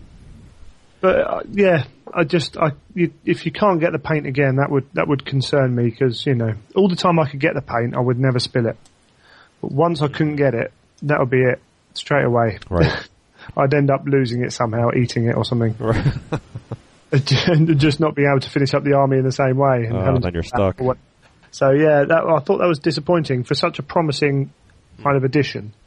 Maybe they'll release them in a different format later down the line, but who knows? Right, and I know we talked about, and I said when we did this, to pick your top 3 and bottom 3, and if you want to have 1 or 2 like honorable mentions, you know, that didn't fit your list but were important. I think the limited edition was like my honorable mention that didn't make my 3 worst, but it's just like, they put so many things out as limited editions. Sure. Like, do you really need to limit edition these things? I mean, is it that important? You know, well, it's a marketing ploy. It's just by now. Like the magic cards. It's not so much a partly a marketing ploy, but I think it's partly a control of expenditure and cost. They turn around to their shareholders and they can say, we're going to do X number of limited editions and they're all going to sell guaranteed kind of thing. So, yeah, it's frustrating. But I can understand it, but not with paints. That doesn't make any sense with me. With paints. No. But hey ho. How about you next, Chris? For me, my number 3 was the. We've kind of touched upon it a couple times already, but the whole Hobbit, Lord of the Rings line in general. It doesn't appeal to me. You know, I always kind of look past it, and it just seems like a lot of. I don't want to say that it draws resources away from other things, but I don't disagree with you because it. You know, I think there's some people who are like, "Oh, if they weren't doing that, they could put more stuff to fantasy." Not necessarily. Right. It's not like all the resources would go to fantasy just because it's a fantasy game. The other thing too is if I were younger. Who knows? Maybe the Lord of the Rings line would appeal to me. And that's the thing, it's but getting people in. Yeah. It actually appears as my number two. Oh, because really? Because I was struggling to think of things that I really didn't like. But it's for exactly the same reasons. It takes up a third of the magazine. Well, not quite a third, but, you know, every now and then there's a half a magazine devoted to it or whatever. Yeah. It does take up some resources. And I do wonder if they would have something else in its place. Maybe a little bit more with some of the lesser systems or just some of the more fun stuff. Maybe some more like hobbying articles, maybe something like that. It would be my dream that they bring back all of the specialist games. Like which they're never going to do, unfortunately. Yeah. But even just more of the fun kind of gaming articles, things like that. And I think Lord of the Rings does take an element of that. But then for all the good it does, I think, for the hobby, it's a selfish dislike. It totally is. Exactly, but I'm going to be selfish. Tough. The extent of it is, of my looking at that line is, oh, what can I use and convert for fantasy purposes? Yeah, well, now the Eagles are out, you might have to redecide. Possibly. Oh, possibly. So that is my number three. I, too, am selfish. The Hobbit, Lord of the Rings line. For your number three also? Oh. Uh-huh. For... basically those reasons. I do like those Eagles, though. I do like them. Yeah, they're nice. Pretty good. Okay, so my number three was actually the lack of imagination in the Warriors of Chaos stuff going on. Wow. I'm one who actually didn't mind the War Shrine. It was very different from what we kind of all expected it to look like. It didn't look like what everyone's conversions looked like. They tried something very different. But just the, you know, taking the existing Seekers and throwing the existing Marauders on the existing Seekers, taking the existing Juggernaut and throwing the existing Knights onto the Juggernaut. It just seemed like they came out with new models, which were just, we took old models. With the old models. And just... kind of put them together. It was like, you know... There's no pizzazz there for you. Well, then there was nothing new. There was no... But it kind of makes sense. That's my one defense of that is they've added a few little bits into the Skullcrusher kit, but that all makes sense as in-game and as marketing. Mm-hmm. I think the Skullcrushers look great, personally. I can understand why people get frustrated. It's nothing new, but maybe that's all coming out with a book. I'm hoping there's something more coming to it, but basically a lot of the stuff we saw was just rehashes of other kits kind of bashed together without new stuff. Well, I mean... only the Skullcrushers, the characters, like Festus was quite different for a Games Workshop character. Yeah. In fact, I forgot about Festus. I liked that model a lot, actually. The Shrine was very different. Valkyrie Valkyrie's a gorgeous model. But the stuff that you seem to see on the table is not the new War Shrine. You're seeing the Blood Crushers. And for me, it didn't strike me as... The thing is, I don't know how different it could look, because the Blood Crushers exist already. Well, that's what I'm saying. But Warriors exist already. But that's what I'm saying. This is where the Christopher influence on me. It's almost like, well, we need a monster for them. Well, we'll just give them the Soul Grinder. For the demons. We'll just give the demons a Soul Grinder instead of making a new monster. And for this, it's like, well, we've already got these really big demon calf, and they've given themselves over to the demons. Mm-hmm. So let's just take the demon calf and put them on those. Let's just put them on... I mean, we've already got... You know the thing is, the only issue I have with that, and I do understand where you're coming from, within the book itself, you've already got guys riding juggernauts. Yeah, I mean, that's true. That's already in the book. It kind of rubbed me the wrong way. I mean, after seeing the cool stuff that came out for demons and the re-sculpts and the new stuff, it just... Well, your expectations may be higher than they were ever going to live up to. I don't know. I don't know because I don't dislike them per se. It was just like, ooh, we're getting new stuff, and it's like not really. The thing is, I don't know what could have been done to meet those expectations, yet keep within the theme. Right, and I don't know. And, I mean, it could have been... And they might, to be fair, they might all be saved up for the book. It could be. It could be. Yeah. I guess I just kind of pictured them riding some mutated beast from the wastes, not the monster. Right. And, you know, I mean, my hope was for dragon ogres to be moved to a monstrous cav-style split profile like unit. That, or... But there's potential for those things to happen. So. And I hate to say this because I know it doesn't quite match up. It sounds kind of stupid. But those dog things from Ghostbusters. Right. Is that what it reminds you of? Well, I mean, they got that big barrel chest and the small waist, kind of like the Blood. I was kind of picturing them riding in on something like that instead. Oh, like some sort of a real beast. Right, yeah. So, I mean, like I said, I mean, not those exactly, but something like... I was expecting them to ride in on a real beast and not just something they had. I think the one thing this possibly has proven is actually we're all, you know, levels of fanboy or whatever. I don't consider myself a fanboy. I consider myself a fan who's able to look through it. But I think it just shows that Games Workshop have generally hit the nail on the head through the year. I'll agree with that only because I picked out two. I had two.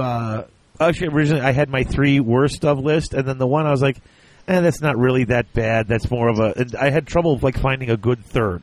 So maybe I was pretty pleased this year, I guess. Yeah. Speaking of which, let's go to our second picks. Harrison, well, you want to... mine. So. Oh, you already said yours. Yours was The Hobbit. Harrison, did you... by the way, Hobbit's not on my list. So three of the four picked The Hobbit. I didn't... I guess I said, well, you know... I actually had that to go down. I'm like... You were just saying you were thinking about picking up the box sets. Yeah, but it's another thing where when I first looked at it and said, I would have rather they just not bothered and put resources. My first reaction was the same thing. Why bother? Put resources toward your own. I really like some of the models. I really do. Yeah. I just, it's not going to feature in my game. I do like the Radagast model. So, all right, Harrison, what was your number two? The new paint line. Really? Everybody's going to hate me for this, but it's just...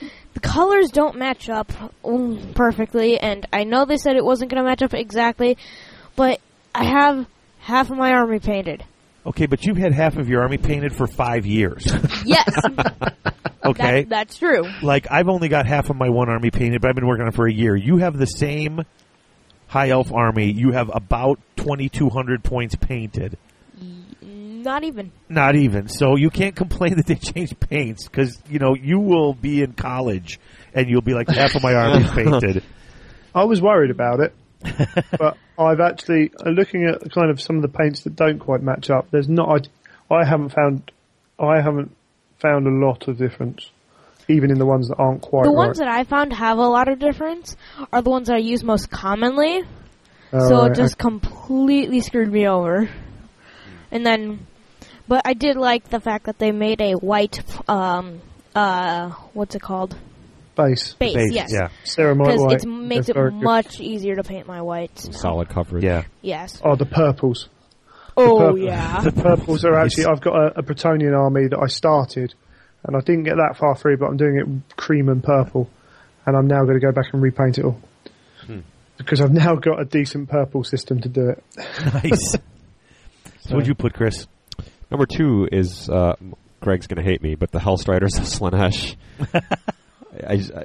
They just look so top-heavy. So you went for a model. Yeah, I think we all discussed this. Their position on that. They look off-balance to me.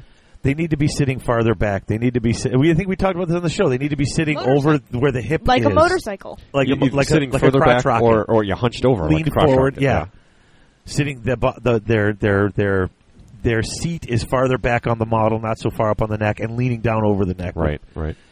But so you went to a model for your number two. I did. Mine was lack of new content. And I know everybody always complains. Everybody wants 12 army books to come out in 1 year. But I actually sat down and did the numbers here. And part of it is you hear the 40K podcast keep going, man, I hope we get the love that Fantasy was getting when their book came out.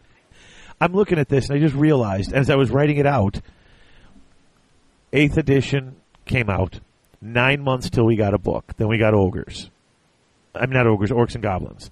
A month after that, or 2 months after that, Storm of Magic came out.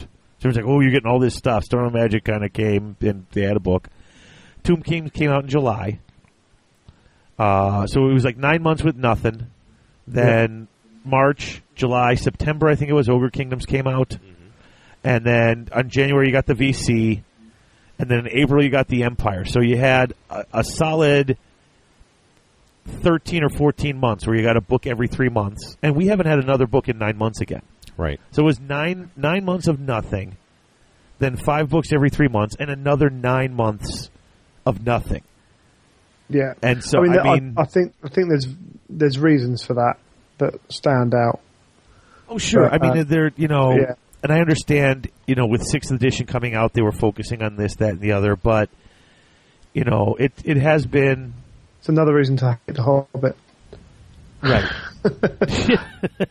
It's taken up a slot, you see. Exactly. And it's been 2.5 years, and we've gotten 5 books. And it just... That seems too little to me. I mean, even if we had maybe 7 books, I think I would be content. Or even 6 books. But for 2.5 years, for 30 months, to get 5 books. I mean, literally, that's a book. That averages a book every 6 months, if you figure 30 months. Yeah, and you'd be hoping for 3 a year rather than 2 a year. Right. I mean, you know, I understand, yeah, great, we got 5 in a period of 13 months, but then there was 9-month droughts on either side. Well, maybe that means 2013 we'll see a little bit more. Yeah, our 9 months is up, so we should get 5 more in the next 13 months. So it was just, I mean, and I'm not complaining. Perhaps one of them will be High Elves. I actually forgot to include in here was Blood in the Badlands, I think was this year, which I'm using that heavily to put our campaign together. Mm. So they did come out with lots of extra things, but it just, the way that the books came with these huge gaps in between them. It's just irritating to me, so that was my number 2. So who wants to do their number 1? Me! Oh, okay. Skylo, whatever his name is. Oh, Skylo Anfangrim? That's your number 1, huh? Yes. Huh. I hate that model to no extent. Does it keep you up at night? To no extent, so not at all? You don't hate it at all. I hate that model to no extent. I'm going to start saying co-conspirator. It's fine. It's not a real word. Okay. So, Skyla Anfangrim. Yeah, that's an ugly model. I hate that model endlessly. Look there. Okay, great. Infinite hatred. So, well, that pretty much sums up Harrison's opinion. Yeah. What'd you put, Chris? Mine was a combination of 2 FAQ rulings. One being... when hits other than from shooting and close combat attacks are inflicted upon a unit, how are these resolved? That's per as unusual attacks. In conjunction with lone characters getting a lookout serve from chariots. Those 2 rules combined, to me, open a big Pandora's box of ambiguity and even more questions. Well, basically, I think what that's turned into is you get a lookout serve for almost everything now. And I don't agree with that. You get a lockout, sir, from a chariot? Are you kidding me? No. Yeah, no. See, here's the thing. That was a bad rule. So if your chariot hits a character, and the character gets the lookout, sir, and let's say it does maximum hits. It does 6 hits, but all of them get transferred to the unit. Okay? The lookout, sir, is successful. It inflicts runes or whatever. Let's just say, if by some miracle, that chariot wins combat. Who's taking the break test? The character. Yeah. Even though the wounds are inflicted on the unit? Yeah, because those guys weren't in the unit. They dove out of the unit and jumped in front of the guy to say, look out. But it doesn't make any sense in the reality of what would happen. No, not at all. It does seem silly. It's fairly clear for the rule system, but it makes no sense for the actuality of what would happen. Yeah, it seems silly. You've got 6 men running out to jump in front of the wheels to slow it down. How do they know it's exactly 6 men? How do they know how many impacts? It's you know what I mean? That's a weird ruling. And there's that one, and let's say if you do a lookout serve from a spell, the Orc and Goblin spell has one called Edbutt, where you target enemy wizards. Right. If you target a wizard out on his lonesome, does he get a lookout serve? And the guys does Headbutt not have ignoring targeting restrictions? That one is... I can't remember. Brainburster. Ah, right. That's okay. The other one that is the snipe spell, where it says sniper. Yeah. This one targets wizards only. So let's say you hit your wizard. Oh, that's a good question. A non-wizard model can then take the lookout. I don't know. It just all conflicts. Have to look into that, yeah. So, I don't know. It's very vague and ambiguous, but those two FAQ rulings, to me, they create more problems than they fix. Yeah, and like I said, they just... Plus, with the lookout sir, you can basically get a lookout sir from everything now. If you're near it, fireball comes at you, any other thing comes at you. I think that's open to debate. Well, I've heard the debate. I've heard Dwellers on a lone talking character, with Jake and stuff like that. And I can see both sides of the argument, and I just wish somebody would make a ruling that made sense. But then, well, GW needs to make a ruling. I mean, by somebody I mean them. But let's face it, GW made a ruling that your unmodified leadership is modified, right? So what the hell, right? So I don't want to get into a big discussion about the FAQs themselves, but I'm just going to say that those FAQ rulings are my number one. Okay, what you got, Greg? Chris is going to love me for this one. FAQs. Ah. Unmodified should mean unmodified from the very first FAQ. That shouldn't have been highest in the unit. It should be unmodified. But I can cope with highest in the unit. But the potential for the other one is ridiculous. The unmodified probably isn't unmodified. The chariot impact hits. Overrunning from crumble, I don't like it. Doesn't fit sixth. It doesn't fit eighth. Greedy Fist having contradictory questions and answers in there. After doing a fairly good job with the FAQs, they seem to have dropped the ball. Yeah. Which is disappointing. Yeah. Because it seems like such an easy... It's right at their fingertips. It seems like such an easy thing to rectify. Well, yeah. I think the problem is the guys doing the FAQs aren't necessarily games designers. Yeah, that's probably it. But even at that, I mean, when you put out a ruling and everyone goes, wait a minute, what? You just contradicted yourself. Somebody needs to go in. I mean, Jervis, they put out his ruling, and half a day later he got his little, well, really, you shouldn't do this. Right. But when there's obviously two contradictory answers, yeah, someone goes in and just says, which one reigns prominent? Pull one, I mean, what the hell? They used to be an independent kind of... I can't remember what they're called now. Something Wolf something. Oh, I remember. Yeah, who used Wolf to? Blitzer. They used to talk with GW, and GW used to list them as part of their source for FAQ answers.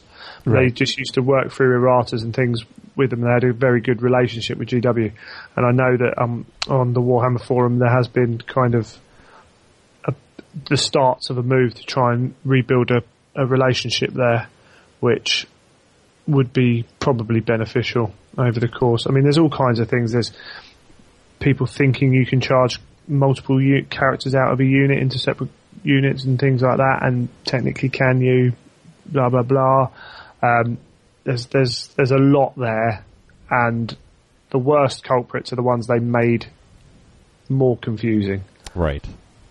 But to be honest, most of the time when I'm at tournaments, people are like, there's no question you get a lookout sir from a fireball, and and the last tournament I went to, they just blatantly turned around and said unmodified means unmodified, according to the Oxford English Dictionary version. Unmodified, what's written in the book is unmodified. Not a good sign when you have to refer to the sun dictionary. Guys should do that. Hey, unmodified for this tournament is unmodified. We have an FAQ section on the website, so we'll address that as time approaches. It's something I think if I run any tournaments, I'll be having my own FAQ document. Just to clear the air before about anything that isn't clear or anything that I think's completely absolutely. So, Greg, you and I are of the same minds for our number ones. Well, yes.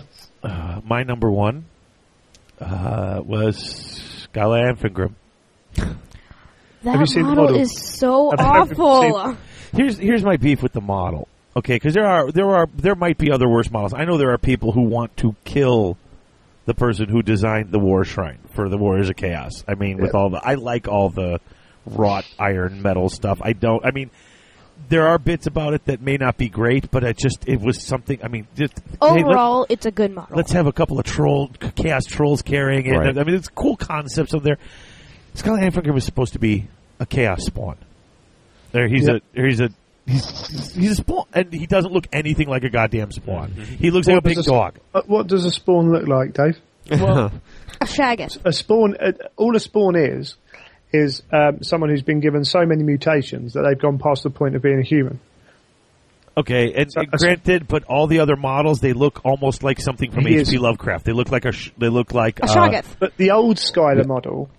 Did you ever see the old Skylar model? No. It's basically a hound with a forked spine tail, and it looks that's right. It did, and it looks like the picture, and I get that. It's just the teeth I don't like. The pose pisses me off. It's that Trish pose. Yeah, it doesn't look right. As soon as someone told me it was a Trish model, I actually said, "Is the one hand facing downward, and then the other arm is kind of sweeping in from either the left or the right sideways?" And it was Wayne Kemp, and he's like, "You're close because one is sweeping in, but the other one's raised up instead of down. The arm is up in the air." When she does her monster, she does that same pose. Look at the manticore. It's got the same pose. Look at the dragon. It's got the same pose. And Trish can do good-looking models. I'm not a Trish hater. It's just that every time she does a beastie, it's got that same stinking pose. And I don't disagree with your thoughts on the model itself, but that's a lot of hate to make it your number one. Exactly. Yeah. Well, I still hate it. You know, it's... maybe it didn't deserve to be my number one, but I figured because my number two and number three were so...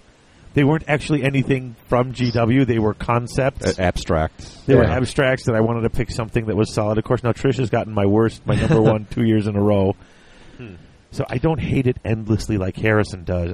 I look at it and go, ah. You know? I just kind of disregard it. You know, I don't wake up with a cold sweat like, oh, that Skylar model, I can't stand it. Oh, it's okay. I'll make her the three, and then I'll make the lack of imagination and the lack of content. No, don't change your rankings. That's part of my problem. When I see a model I don't like, I just think, oh, that's all right. There's that Privateer Press model. There's that weird model I can use instead. No. And so maybe it's... Yeah. Right, yeah. I mean, maybe it's not fair. I appreciate what you're saying. Yeah, maybe it's not fair of me to pick a model as the worst thing they did all year. But I think if we had our top threes, bottom threes would have been easier. Oh no, I've been touched by the Skylar model. I must be burnt alive. Oh, shut up. All right, let's you know what? Let's quick break. Sure. And then come back with the top three.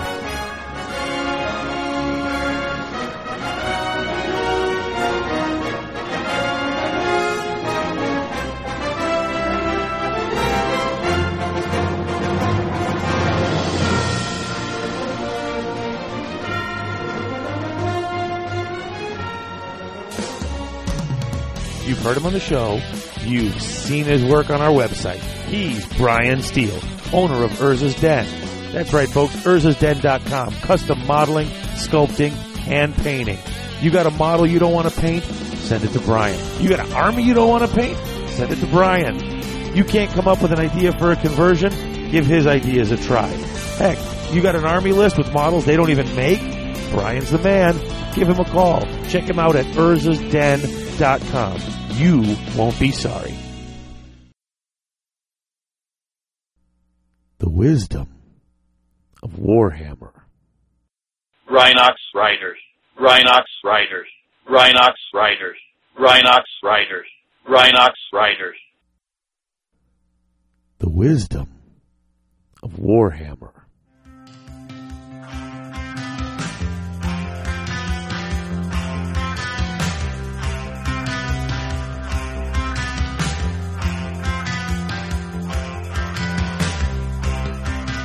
And we're back. Jules, welcome back to Garage Hammer. We are talking top and bottom three of 2012, heading into our favorite three items. And you know, it's... Thanks, Eric. You know, I know we had discussed this even last year. We said, let's do the bottom three first so we end on a positive note. Mm-hmm. Our bottom three were pretty tame. Weak. Like, I had to kind of look to find three, really. I mean... I think that says something. Like three or four times. I think they're fair criticisms. Yeah, they're fair criticisms. It's just, I think it was much easier for me to come up with stuff I liked. Games Workshop are the best miniature company in the world. I honestly believe that. And I think you look at the last, you look at all the models they've released. Even if you don't like the concept of something, the models are amazing in almost without exception. I can't say that they're my favorite. I don't know. I haven't thought about whether or not they're the best. I suppose they are, but they're definitely my favorite. I think the amount of detail and stuff you see, even for other systems that have some decent models, to putting out the amount and the quality, range. Quantity, and of the models they're putting out, I don't think anyone really can come close on what they're doing. There's a lot of companies out there doing some great stuff, but I GW have been around a long time and I think it shows. All right, so you know what?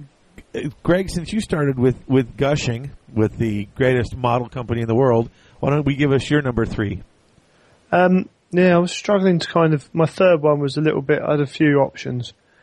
I think I'm going to have two, either the Witch Hunter or Valkyria.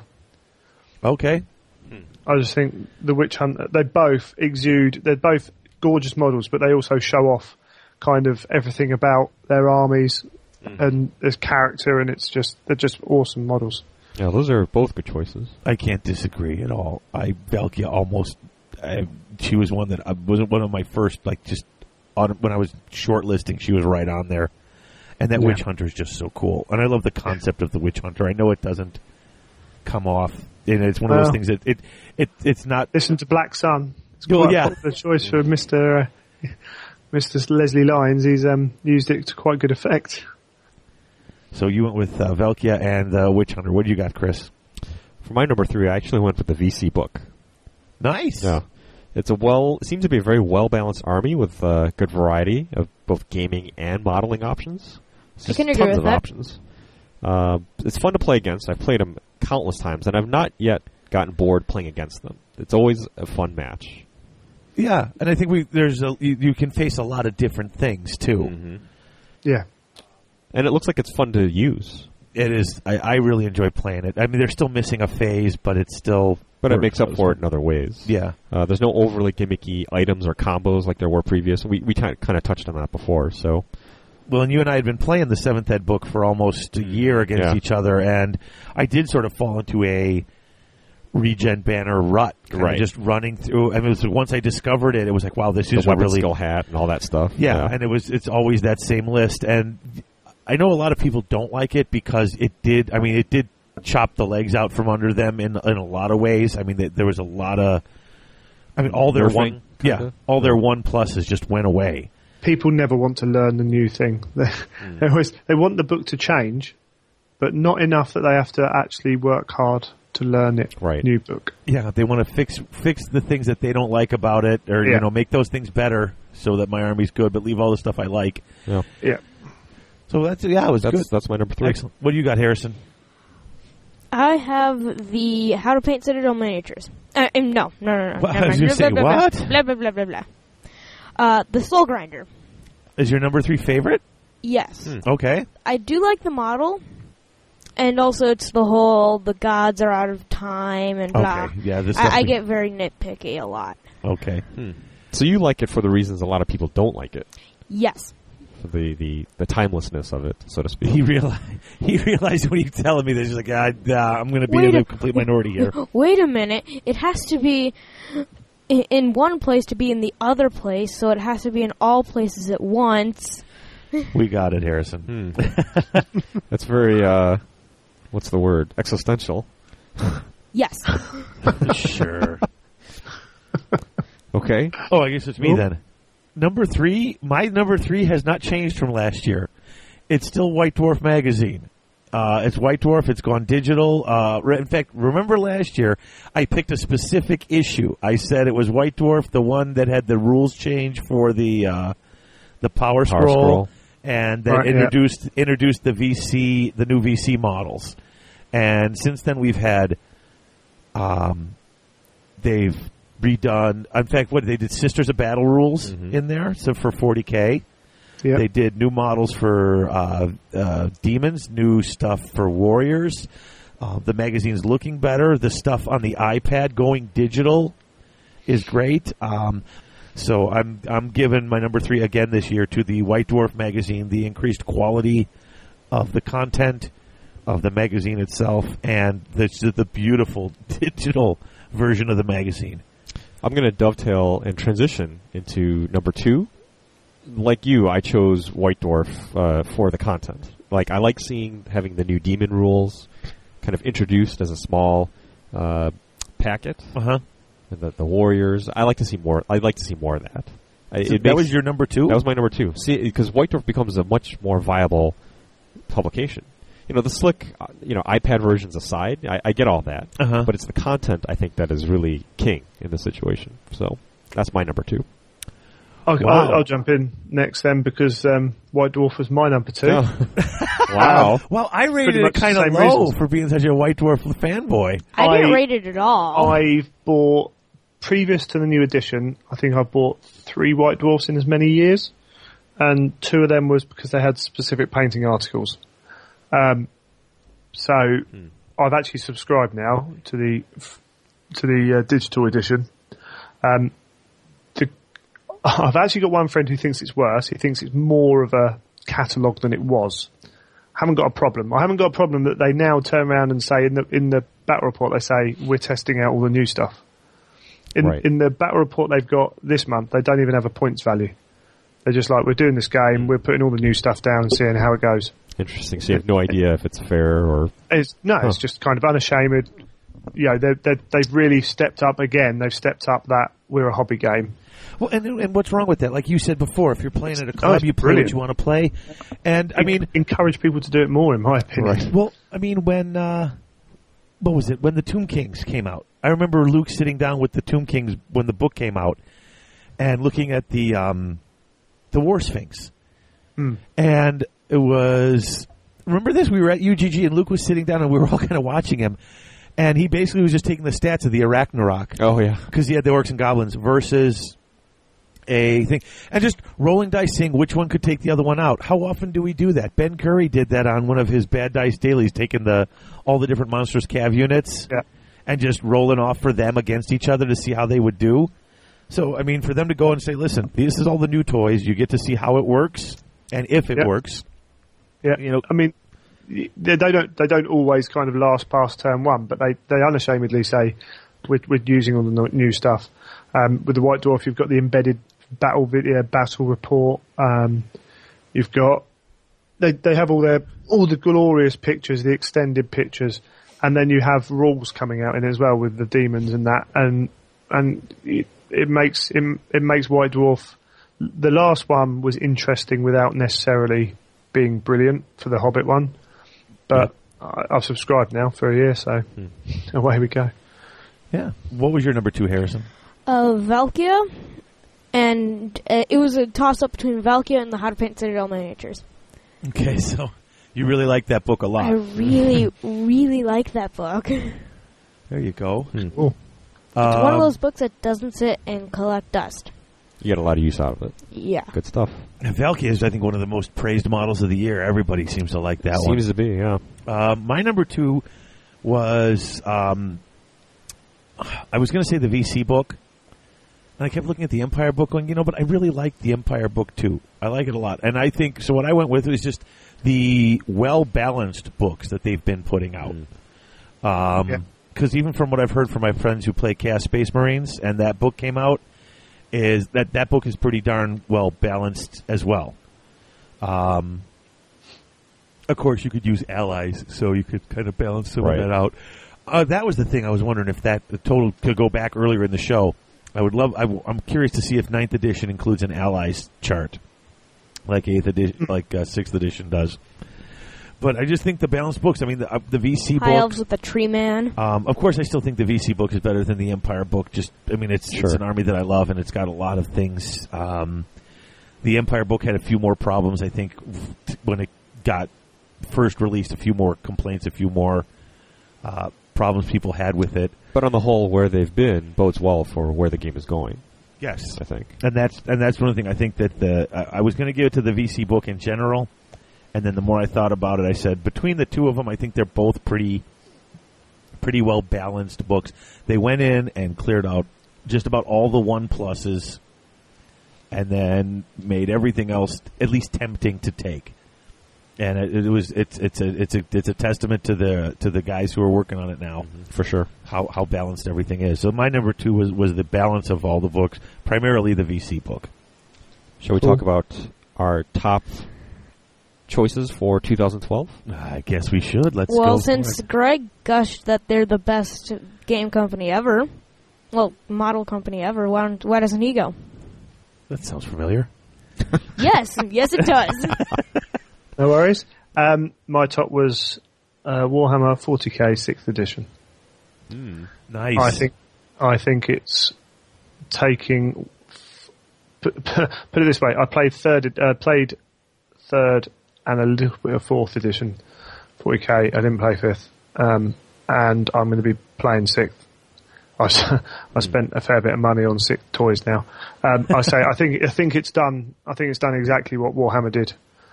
It's made it that much more of a story game, more enjoyable. The releases they put out, everything about it is just, I think it's amazing. Interesting. Good choice. It's a very good, I keep on hearing good things about it, and if time allows, and budget allows, I might try to... It's playing it more, because of the skirmish nature of it, playing it feels much more cinematic than Warhammer does. That's saying a lot. Yeah, absolutely. But it's the nature of having smaller model counts is quite a lot of that, and that's just the nature of the system. But compared to 5th, it's 99.9% better than 5th was in that respect. Interesting. I think it's great. I really considered putting that as my number one.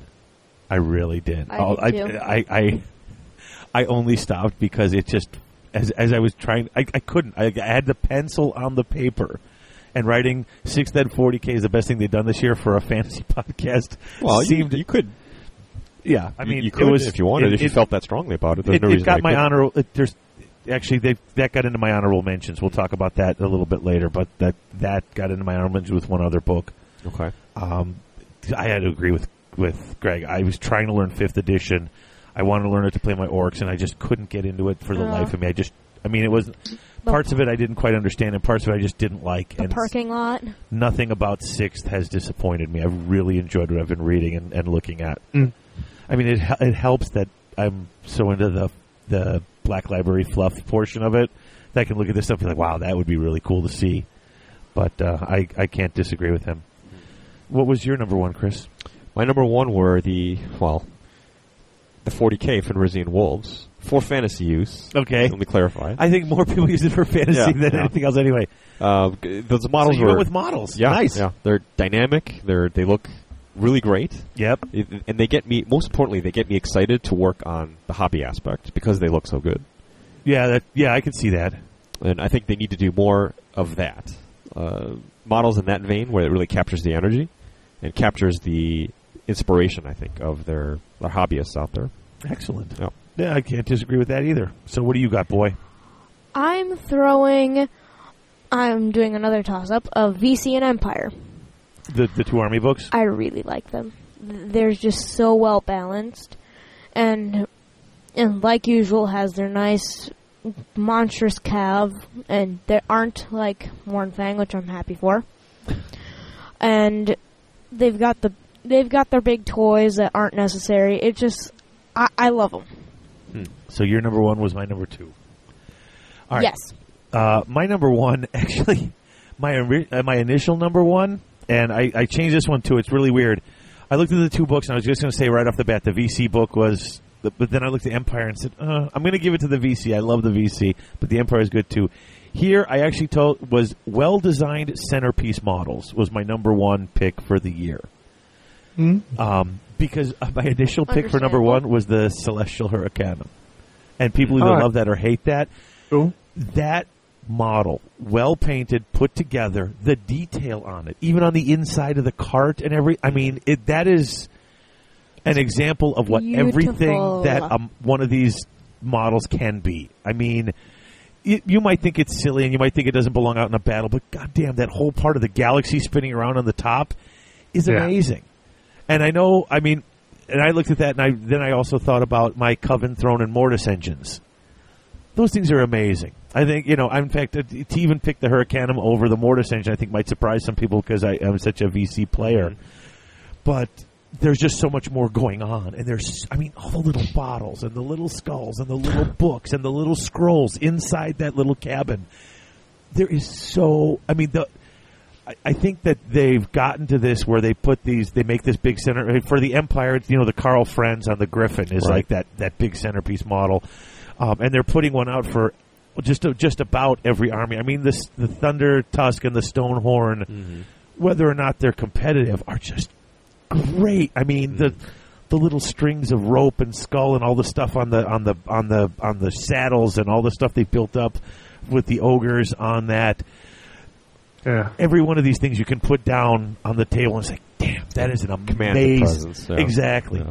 And Andy Sherman said that he's actually going to put LEDs inside all of the little planets and stuff and actually have it spin around. That'd be interesting to see. Yeah, that would be cool. Like the one from the Dark Crystal. Right. Yeah, her thing, yeah. the working movements of the galaxy. But I just... You kind of cheated there, Dave. Your top one is actually 5 or 6 different things. Well, but my top one is amazing centerpiece models. Right. It's a concept. But it's the concept of the centerpiece model. In fact, I had to go with that because initially, I mean, honestly, my number one automatically went to the Hurricanum just because of that detail. But then the more I thought about it, there, not Canum. Whatever. You know. Hurricane Runner. You know, but the Mortis engine is really, I mean... It's personally, I would have gone for the Coven Throne Mortis engine kit, personally. I think it is a better kit. It's tossing it out. You know, it's such muchness for muchness, but I love that piece of kit. I think it's brilliant. Oh, I do too. And I just, I mean, I don't know. It's weird, because part of me, I just didn't want to automatically go to the VC thing, you know, either. Yeah. But it's because, I mean, I think that the overall look of the Mortis engine and the throne are better because that is a top-heavy, going to fall over.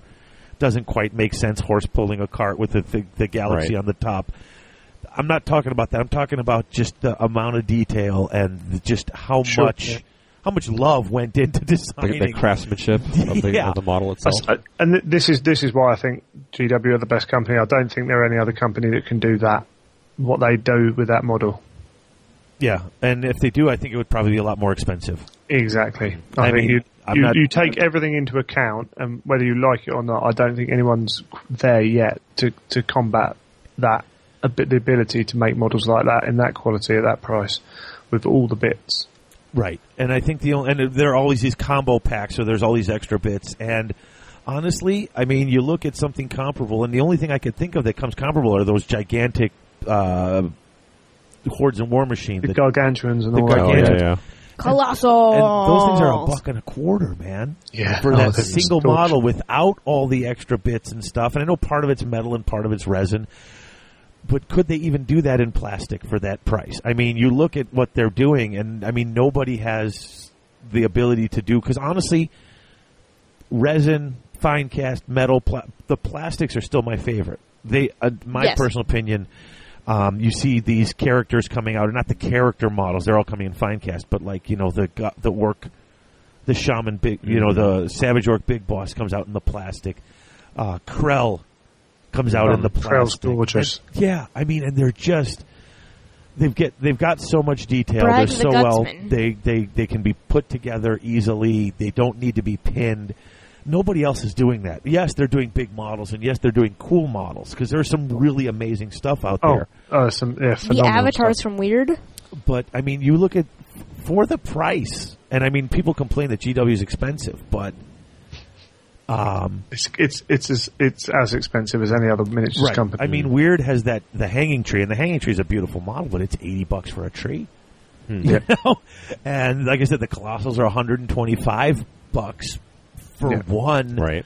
But it's so model. Pretty, and it's so awesome. I don't think Forge World. I think if they were Forge World, they would actually be cheaper. I honestly think that, having looked at them at when I was at Gen Con, I was looking at that thinking that's an £80 forward-world model, and you're paying maximum, and you're paying slightly more than that. Yeah. But there are certain elements of communities that like to say that GW is always the most expensive. It's not necessarily the case. That's not the case. Well, and once again, if you're going to look at it on a chart and put it on a scale, you've got to compare the quality too. Because there's a lot of people out there who put out cheaper models, and they're decent models. I mean, some of them. Mantic are brilliant. Mantic's models are brilliant for the price you're paying. And I'm probably going to get some for some Imperial Guard when I finally get around to doing that. Oh, sure. But if you put them next to the equivalent GW model, then you can see the difference. Yeah, I mean, and that doesn't mean they're not good models. That just means they're models at a different price point. Oh, right. Yeah, I mean, because even some of it, I'll pull it out, and it's like this isn't quite as. I mean, they don't have the detail. They don't have the. I think the GW's plastic is a little bit stronger too. That's just my personal opinion because I have a whole lot of Mantic because I love it, but it's if you're going to take all the factors in, the quality, the cost, the look, all of it. Yeah, I got to give it to GW on that one. But so is that everybody's top? That's everyone. Anybody got any honorable mentions? I did have an honorable mention. Like I said, I put 6th edition and also the Horus Heresy's Betrayal. That book is I think astounding. Black Library as a whole, their Horus Heresy, and I was going to put Betrayal in with that. It's just been hitting the mark again every time. Bang. Yeah, Black Library's gone from strength to strength as well. I have the 6th ed. Betrayal and the Fenrisian Wolves. Okay. Cool. Nice. I like them. They're nice. All right. I agree. Well, that's a show. I think that's everything. Are we wrapping? Yeah. I mean, why not? We've gone way over what we were supposed to by almost an hour, so. I do want to do a quick end of the show shout-out / thank you to one of our listeners. Okay. A person by the name of Jody Croffler out of Santa Cruz, California. He sent me a bunch of these goblin shield icon things. Oh, okay. That he had ordered, and I commented on how they're cool. Where'd you get them? And he just said, you know what, I'll just mail you a couple. So thank you, Jody, for these. Oh, cool. Those are nice. Yep. We actually got a whole bunch of people send us emails in the last month or so. I mean, not just the really funny voicemails. But some new listeners, a guy named Trent Hackenberry, Jonathan, a guy named Jonathan asked, he's running the Unplugged GT, a new GT in Connecticut. He asked if we would mention it. He's going to send us some more information. But we've been getting a lot of just listener email, and we are going to try to cover some of that maybe next episode. But guys, keep sending that stuff in because it's always fun to read, always fun to get more information about stuff that's going on around different places. Greg, it is, 4:45 or 4:40 by you right now? Wow. 4:45, indeed.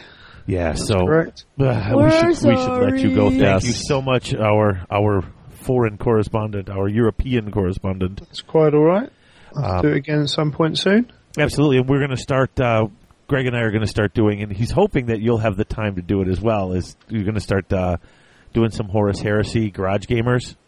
Okay. And since you got the first couple books down, you could be a part of the conversation, at least for some of it. So, let me finish the trilogy, the third book.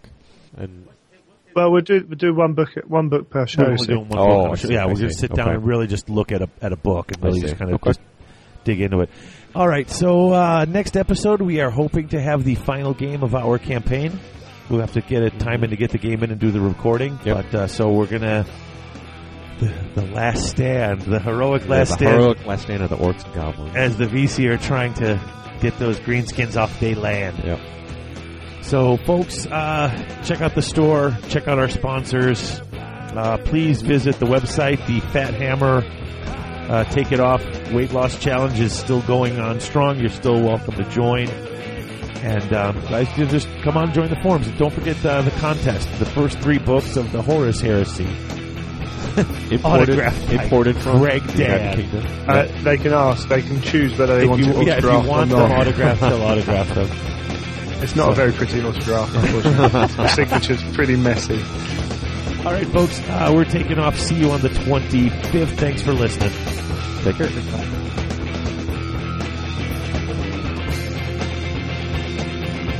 You've been listening to Garage Hammer. If you like the show, we invite you to join the Garage Hammer community by joining our forums at garagehammer.net/forum or our Facebook page, Garage Hammer Podcast.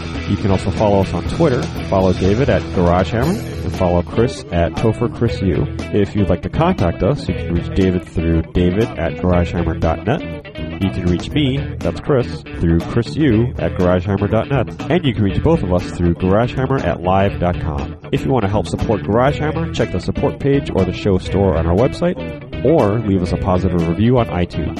Until next time, thanks for listening.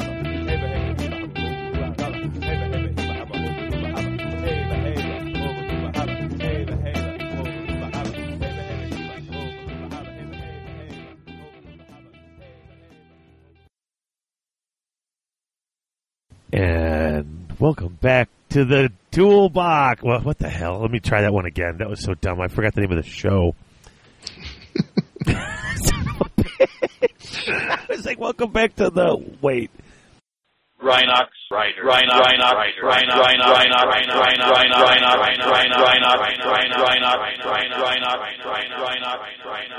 Rider. Rhinox Rider.